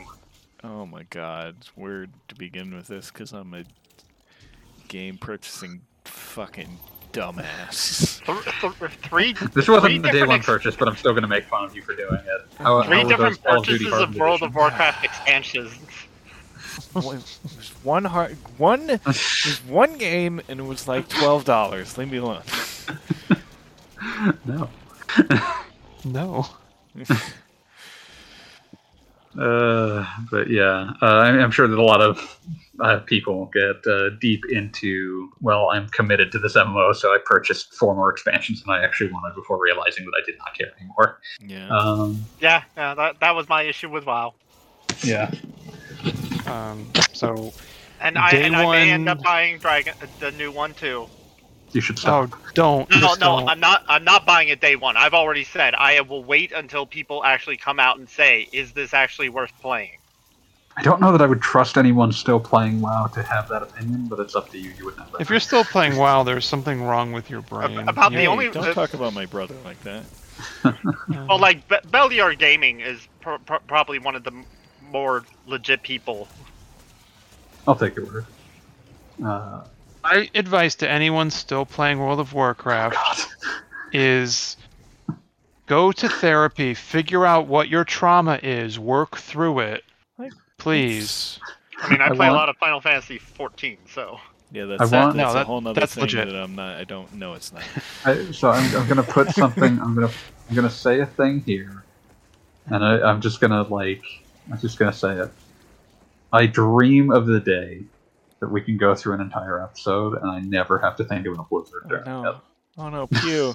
Pew says I res I resub, run around the main city for ten minutes, and then never play it for the rest of the month. Yeah. I, I Uh. beg of you to not to not hurt yourself in this fashion. Um, but yeah, uh, I mean, Yeah. I, can't say I was like initially disappointed with that because I mean I was a big World Warcraft fan, so getting to run around that world was a lot of fun to me. we all looked at this and said, "Where's my Warcraft adventures?" I, I should not want that game, so let's just move on from that topic. I have 50 What about you- in the what game. about you, Gotta run around in my Thousand mountain. hours. How many years is that? Okay, that's a lot yeah, of Dave. What about you? Was there ever a game that you regretted getting day one? Uh, I didn't get a lot of games day one. Just because I didn't- that is, I'm just putting this out there. That is like 1.7 calendar years. Um, but yeah, uh, I, I didn't get a lot of games day one because I just couldn't afford them growing up, and now I have other things that I'm busy regretting. What was uh, that Cataclysm? Uh, isn't that like Oh. the first expansion view? that's, no, that's the second expansion. The first expansion's no, wait, that's the not. third that's expansion. The four, Third that's expansion. the third expansion. Yeah, because I the don't- first I is don't remember. First is. Burning Crusade, and second is Wrath of the Lich King, I think. Yes. I don't Wrath know why I know Lich this. King I've never played one? this. Yes. I've never played this God. fucking game. Why do I know this? What the I had fallen off. Because you've that. listened to me go on about it before. No, I've I've been listening to people go on about it since it was new. That's the problem. That's why I dream of the day. One day, one glorious day, there will be an episode of this podcast when no one talks about Blizzard, and I'm gonna be in my Oh. happy place then. Oh, dude, did all right? Have you are you uh, familiar with Patton Oswalt's stand-up specials and stuff? Uh-uh. I'm aware of them. I don't think I've seen them. Well, there's there's one where um, it's it's hilarious because he's like, I don't know, he like bashes My Little Pony for a second, but then he goes into explicit detail, fully explaining everything because he actually watched it like with his daughter and stuff. And So that's, a fair reason to watch something. Yeah, it's like, why the fuck do I know so much about this show? Well, because I watch it with my daughter. Yeah, yeah. Oh, yeah. Uh, Mist of Pandaria. I know I know said- more about WoW than I should, even God, though I only played for about pretty ten much months. Stopped after I raided for like two months. Wow. Uh, like the the beautiful the thing that's good for me is the like the appeal of raiding is completely lost on me. And the appeal of just dungeon running is lost on me. Uh, So I can't play MMOs. yeah, I mean, I can't talk for that kind of MMO, but for something like Destiny, it's it's a like a challenging teamwork experience that I think is. Yeah, but I don't like fun people. rewarding. Okay, that's fair. yeah, Dave hates That's people. fair. I don't hate Okay, people, well- but I hate playing games with people. Well, I mean, well, how's this for a how's this for a day one purchase? Um, I got when I got the. PS4, it was 2014. I got the glacial white PS4 that came with Destiny, Um, and so I do not regret buying the console because it was very awesome looking. But I absolutely regret playing Destiny. we're all just gonna cry.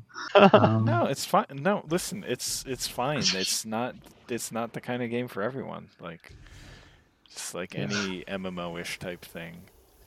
Uh, uh, for me, Destiny was perfect because I had two other friends I was playing online games with a lot, and Well, most just of the on a side is note- geared around three players, so it was perfect.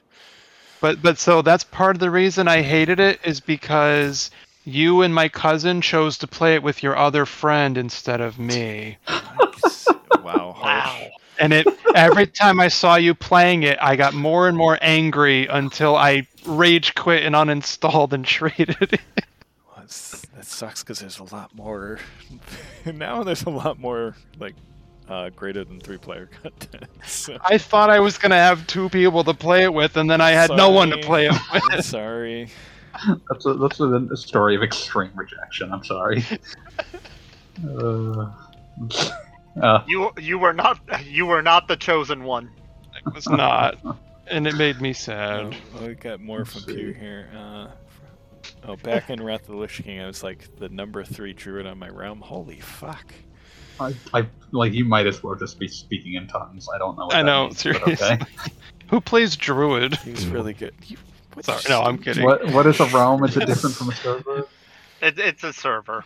Okay, that makes Alright, slightly alright. more sense. Let- Thank you for translating. Let me let me try and think of some. I know I have some day one. Well, oh, the other purchases I thing is, I mentioned this one. before, but I was gonna say, um, Uh, no, no, stop, stop Right. you. I got um, I bought so the Vita and the Wii U were the first two systems that I got on day one, and both systems had launch titles that I wish I had not bought. Oh, Um, Uncharted on Vita. you love There's- Unit there's the day one regret. Yeah, oh, Wii U, I bought Zombie U. It was like, oh god, that was horrible because it was a launch title, and then on Vita, oh, remember it was called Reality Fighters. oh, remember that, that game? ugly ass AR game. Yes. Oh, I've got, I've got, I've got, I've got a good one. I've got a good one. Hmm? Nept- Hyperdimension Neptunia. All Yeah. of them. No, The no, no. first I know. I know, I know. The I'm very, joking. the very first one in its original iteration. Yes. Oh yeah, I also just remembered a Wii game that I actually really liked because you just brought up an Ubisoft first-person game. Red Steel 2 is actually weirdly good. Just putting that out there. Yeah, I've heard, I've heard a Reality lot of Fighters. Red, Red. Steel 2 was like a weird, like we ignored everything about Red Steel 1 and made a game where you're a samurai cowboy, and we used Wii Motion Plus, so the motion controls are very accurate, and it's actually really fun. And it's never going to be ported to anything because it's sold like shit, and Yeah. Ubisoft doesn't remember it, and it's hard to replicate in any environment. But it's really neat if you want to play a weird old game. Uh, maybe give Red Steel 2 a look. But yeah, original iteration of Nep- oh, Operation Darkness. Oh god, I cannot. I can't believe that there was the, the some. I, uh, I I should say I shouldn't say that because I knew some people that bought that day one that weren't you. So I, I know what the constituency for that. I know a few was. people who sorry. bought it day one who, Yeah, I mean, the concept is amazing. World War II with World War II, Universal horror monsters. Vampires, zombies, werewolves, yeah. fighting the Nazis. What could go wrong? Oh, And Pew then, yeah, gameplay. says, I'll always love Warcraft though because I made a lot of good friends from it, but we'll probably never play it seriously again. Yeah, I get that. Yeah, this still That's healthy. any multiplayer game like that, you make lots of good friends. Um, and I can imagine playing it like that seriously, where you're like number three in the realm. Uh, eventually, you could probably kind of like lose the fun. Oh, I, I need to bring this one up. Not because I didn't do this, but I knew several people that did, and it was very sad to sit there and try to tell them you should you should probably not do this. This is going to end up end really badly for you. This game looks like it's going to be hot dog shit. But I knew several people that bought Aliens Colonial Marines on day one. No. Oh I, I know a few people oh, who did too. Oh, we're talking about amazing concepts. Anthem. Oh man, did you buy No. that day I one? I'm don't- so sorry. I don't think No. I bought that day one. No Anthem. bought- No. No one talk about Anthem. Don't do it. Bought that. I did week not buy it. one. I- bought Oh, the one. word. I was hearing the trash fire that was coming out for it, and I did not buy it. Yeah, I didn't trust that game. Also, it looked like this. I actually my managed to convince a friend shot. who was super hyped for it to not buy it because I was like, dude, I am hearing a lot of bad things about this. Yeah, you get a, you get a sense for the kind of game where they're like these these people seem unwilling to talk about this in outside very specific con- contexts. I don't trust this game. Well, I mean, the the original pitch for it looked amazing though. If you like Destiny Yeah. style games, yeah. Eh, Uh, uh, yeah. I, I still think a I lot was- about the. Uh, I was gonna say I like hated the demo, so I don't know. I think I just bought it because like, oh, people are gonna be playing this, and I should, you know, get it. To mess Turns out with that people were not like, playing no, it. no one was gonna be playing. Playing it. It's just fucking, At least it's no Babylon Fall. I could. Babylon's Fall was funnier though. I played the beta and I saw it. I could barely run it along with all the BS that was going on, so it was an easy pass for me. Yeah, it's smart. to think of like something that I actually was able to get new like day one that I did not actually that I failed to vet properly and made myself sad with, and I can't really think of anything because like, like I Uh, said, by the time I could afford to get things day one, I was very good at actually vetting whether I was going to care about something. yeah, I'm trying to think some things. There's some things like, oh, I was kind of excited for Shining Force Neo, but I would, I didn't even. That was a gift. I didn't buy it myself. I, was- I was yeah, I, like when I s- played a demo of Shining Tears, I was like, I can't trust anything that looks like this again. I I like pre-ordered. Shining Tears. um, I did not have fun with that demo. Um, I- Hyrule I War- the pre-ordered, second um, Hyrule Warriors. I bought that day one. and was very disappointed. Uh, oh, I like that one. But I anyway, do not. I don't. um, I don't like cell Shade shading, so I love haven't even cel bought it. Bring no, I was just gonna cel say that I. I ended up pre-ordering. Um, it looks like Crimson. Tears, but with Zelda skins. yeah, That is my you take on Age of Calamity. Is it's Crimson Tears with Zelda skins. I don't even know Okay. what Crimson That is- Tears is. That is a like I was just gonna say that is a uh, meta, that is like a comparison that, that like me and four other people can make sense of. Damn. Yeah. just gonna have Did to- anyone else um anyone else pre-order the Division on Steam and then refund it? No, No. No. it looked like I did. Destiny. I didn't want to play Destiny. Yeah, no, I pre-ordered Division on Steam and played it for like an hour and a half, and I'm like, this looks nothing like the freaking E3 trailers, and that was a big deal. Um, that was a whole thing I remember, but no, but I remember I played it, and I'm like, just yeah, no, I didn't care for that. That was something I I thought you liked refunded the Division too, though. I like two. It's Yeah, two. game. It's literally the same game. No, it's it. It- They did a much better job absolutely with the no. the single player experience is much better in two. I've played both games. It's the same thing. Sorry. No, it's I feel like I'm Hey, dying. sorry, I'm not- this. Not You're wrong. going to. uh, You says the no. first division is the reason he'll never pre-order the $100 version ever again. No, ne- never pre-order one hundred dollar version of anything. Never buy a season pass before you actually know what it's. I, I don't think that I can. I don't think I can make that claim because I'm. I pre-ordered the hundred dollar version of Bayonetta three. Why? Because it's Bayonetta. It has a really It's nice Bayonetta. case. Yeah. Although, although I'm a little sad. I, I hope. Jer- I mean, nothing against Jennifer Hale. She is a good voice actor. I have things against Jennifer Hale. Yeah. Did I she do I don't. She She's the- like a few She's years the ago. new She voice was actress for Bayonetta. They're changing the voice Yeah. actress. the, the the thing I was saying about why I have things against Jennifer Hale is I I have a good enough memory to remember a few years ago when she was tweeting about how Monsanto caused autism. Oh God. So it's like, oh, Okay. Good. you do that, you do you. Please never speak again. But uh, well, I, I, again, I don't have anything Okay. against her as a voice actress. there's, Her there's- personally, different story. But I, uh, I'm sorry to have done this to you, Wheels. No, you could have lived in it's- no, it's like that. Just seems like one of those stupid. And not that she's like a major celebrity or anything, but one of those stupid celebrity things that they. She's, she's got like some sort of extremely strange specific brainworms. Yeah. Uh, but yeah, like I would have preferred they just kept the original voice because the original voice is really good, and I don't see why they recast. But Uh, from what I read, it was a scheduling issue. that was what they said. She said that she wanted to do it. It's unclear, so it's one it could have been uh, that she had another offer when they could get her in to do it I for mean- Bayonetta. Ish, Yeah. each- the fact that It's she hard to wanted to do it doesn't necessarily mean it wasn't a scheduling issue. I would say. Yeah, there, there's a lot of questions. I'd have to check what her. She would. She initially was the one who made it clear that she hadn't been Yes. uh, called back to participate. But But s- yes, uh, stupid uh, opin- incredibly stupid opinions aside, to Jennifer Hale is a good voice actress. I don't know how to feel about this game anymore. Why did you do this to me? I'm so, I'm sorry. Like, if it makes you feel any better, I feel very personally about it because I am autistic. But yeah, it's one of those things where it's like that's not going to stop me from playing the game. So the answer is just one of those things where it's like, oh, that's distasteful. I mean, I'm I've I've got a house of three. Yeah, I know. Like I said, I think most of us would agree it's distasteful. yeah. It's hardly the most offensive thing I've Yeah. even seen this week, but, Yeah. but yeah. yeah. Um, It's, it's, Monsanto causes autism. it's Yeah, one she was like making this insane like follow them. it's like, did you see the ri- rise in the rate of autism? Uh, and then Well, like randomly. I mean, starts- Mo- Monsanto is an evil company that has done horrible things. Yeah, there's so many no- reasons to There's just, no like, link to Monsanto, autism. No, You don't It's have to like make that shit is- up. it's right. like some raw Exactly. brainworm. you know, But yeah.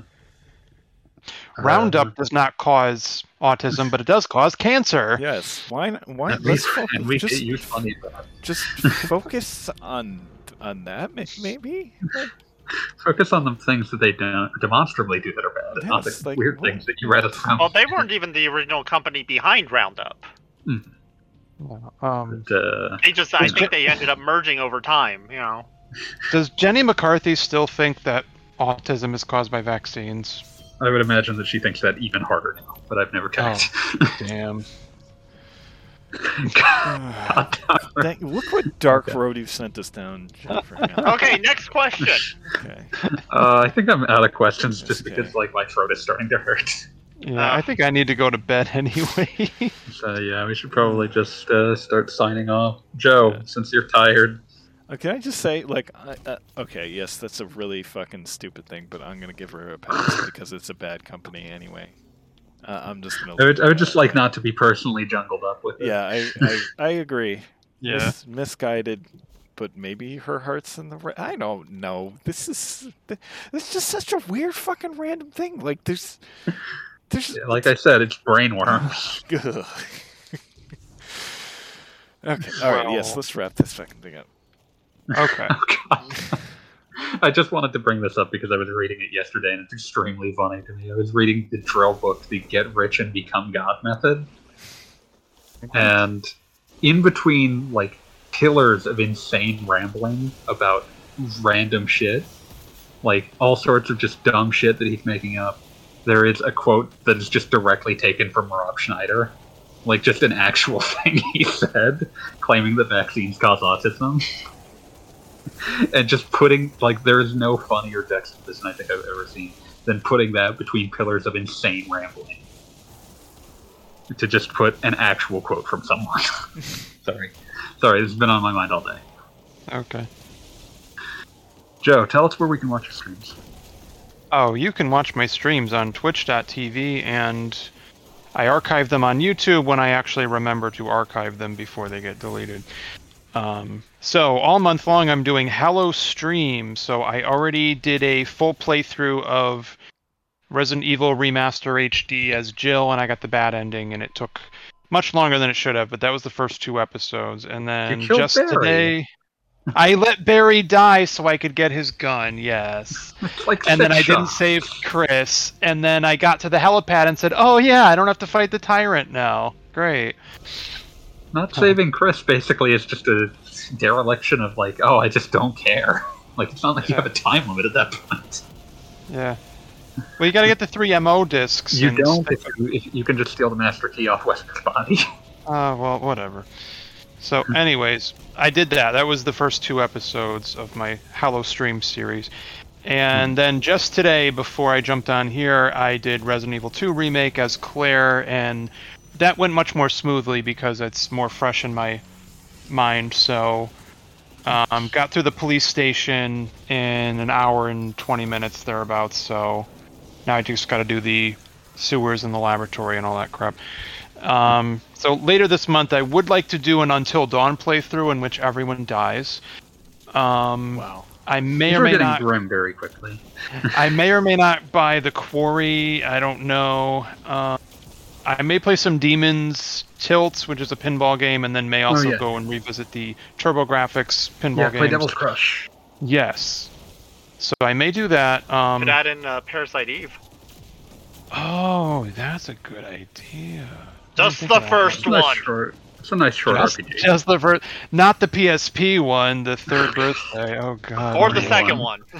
one. Or the second one. Um. Just the first one. So, yeah, I haven't gotten the whole schedule figured out, but I'm definitely going to do Scorn, even though it might make me throw up. And, um, and then Resident Evil Village, I'm going to revisit when the DLC comes out. Yeah, Which that's is the at end of the month, so that's perfect. Yeah, so that's the plan. Just horror games all month and, um, watching some of my favorite horror movies, but trying to look for new ones. So I watched The Black Phone. I think that's a really cool movie. Sounds like a very Um, lovely. So doing that and so I was playing a little bit of Overwatch 2 when it let me and I lost like 10 out of 12 matches or something. You know what I mean? I lost 90% of my matches somehow. I'm like, all right, well, whatever. It takes a long time to queue. Were you Spooky. doing quick play, or what? What were you playing exactly? Quick play. Okay. And I specified support and I was playing D.Va and Zarya and Reinhardt. That's And- none of those are support characters. Those are tanks. I was playing tank then. I said the wrong word. Sorry. Big difference, So- sir. So I was playing that. Um, yeah, but yeah, you can check out my Twitch streams if you want to, or my YouTube channel. Trying to stream more frequently than before, like trying to do f- four days a week, but we'll see. So there you go. Uh, before we forget, I would like to do a little plug for Gaijin. Uh, we miss you, buddy. Uh, but you can still find Princesses Pizza Parlor on Amazon, uh, available as part of Kindle Unlimited or as individual Kindle ebooks or as paperbacks. There's a lot there for you if you enjoy uh, tales of uh, poor tabletop decisions uh, that are suitable for all audiences, unlike most tabletop scripts. but yeah. So give that Is a that- look. Is that an ongoing series? Like, is he still writing new ones? Yeah, he's no? still writing more of those, I think. Oh, really? Okay. Yeah. Yeah. So, did, Uh, do the princesses ever escape the pizza parlor, or do they get to the pizza parlor? Not in the pizza parlor. Metaphorical. Yes. Okay. I, I'm Yeah. just being cheeky. Yeah, I figured, I figured. Son of a bitch. Uh, but yeah, you can find those uh, on Amazon under the author name Michael Yarimizu, Y A R I M I Z U. Just wanted to make sure we don't forget that. Tam, plug. Plug. Plug something. You can catch me over on the main uh, RP Gamer Twitch at twitch.tv slash RP Gamer, uh, usually Tuesdays and Thursday mornings. We've actually filled out our roster and we have content Yay. uh, almost every single day at, during daytime hours. Um, so, and of course, you can always catch up at, on the Twitter as well um, with our news feeds. Good way to keep up on the latest RPG news. Um, and then we also have uh, Discord, so come and join us there if you're so interested. Uh, we they take questions on. So, Ah, but you stole my thunder. sorry, I'm I'm I'm It's fine. I'm not intentional. It's fine. It's fine. I'm not. I'm just messing with you. So, but yeah, t- uh, catch us. I'm actually playing through Tales of Eternia right now myself. Oh, nice. Yeah, um, uh, we have uh, one person doing Persona 5R. Nice. We have one person doing XCOM 2. Mm-hmm. Um, JC Servant playing a whole bunch of things. I, I can't keep track. Uh, we have uh, a guest doing doing uh, Final Fantasy 15 mm-hmm. on uh, Saturday mornings. But how far are you into Eternia? How much Fipro you got? I, I've I'm on my way to uh, the observatory. Hmm. I'm I'm only like an hour and 45 minutes in. Yeah, yeah. You're just you're just gonna hear the word Fipro a lot. I know. Febril! Febril! Played a lot of that on PSP because that was like the one that you could get in English on PSP. I thought Destiny. I thought I thought the Europeans got the Destiny version on PSP too. No, Europe got Tales of Eternia, which was a part Well, of uh, the game we got the- as Destiny 2, Yeah, no, I'm, uh, and that's the version I'm playing is the PSP Yeah. version. which is a good version. Good version, yeah. Um, I looked up some of the differences. Most of the differences are very, very minor between the two, between that and what the US got. But yeah, just uh, you know, a good way to play that game. It's it's cute, it's charming. But, What uh, about uh, what about what about you, Dave? What what you got under the hood? Uh, still hammering together essays, still unhappy with them, which is causing me to put off recording narration for them, which is causing me to put off putting them up. But they, there will come hell or high high water. There will be something before I go off on vacation. Um, but yeah, you can find those at patreon.com slash game culture study. Uh, otherwise, I mean, most of what I do is here. I scream a lot. I, I talk over people and pretend that I'm shepherding the conversation when I'm really just talking over people. Uh, you can ask us questions. Thank you once again to Kroll and Fireminer and Pew for uh, Fireminer and Pew for being in the chat and occasionally answering and asking questions. And Kroll for asking questions in the comment section. That's a healthy place to put the put your questions. You can also put them in the Discord as previously advertised by one Tam. Uh, it's a lovely community whether you want to ask us questions or not, and you can find it by going to RPGamer and clicking the community tab. You'll find the link to the Discord there. Um, And if think- I'm not sleeping, I'm usually on. I think we missed one Pew comment in the chat. Yeah? by the way. I need to say, uh, they, this is in regards to the division. They had lots of exploits and loots and raids, and just made the game unplayable because they didn't take away the loot. So the Dark Zone was just shit. Yeah, that game kind of Dark Zone was shit. Yeah. that game kind of fell off pretty quick. Like, Yeah. um, I actually did play that for review and had a great time with it, but then once it got to the end game, there wasn't a lot to do, and it just was kind of eh after that. But it, the, the game has good bones, I would say. It's it had and into my zone. the con, the mechanics and stuff were cool, and so I, I really should play some Division Two at some point. Hmm. But lots of too many games. Um, where were we? Uh, we were doing plugs, Okay. uh, and we're down to you. Um, you can catch me on twitch.tv slash askwheels doing this show, doing Sunday Night Shenanigans, where we generally play multiplayer games, and Both of those at 9 p.m. Pacific, midnight Eastern, Sundays and Wednesdays. and uh, off and on do some adventures in platforming. We still got to finish Klonoa, and then uh, we'll finally get to see Tied to some. Tie and Pack World repack. What do you want to play on Sunday? Pac-Man World.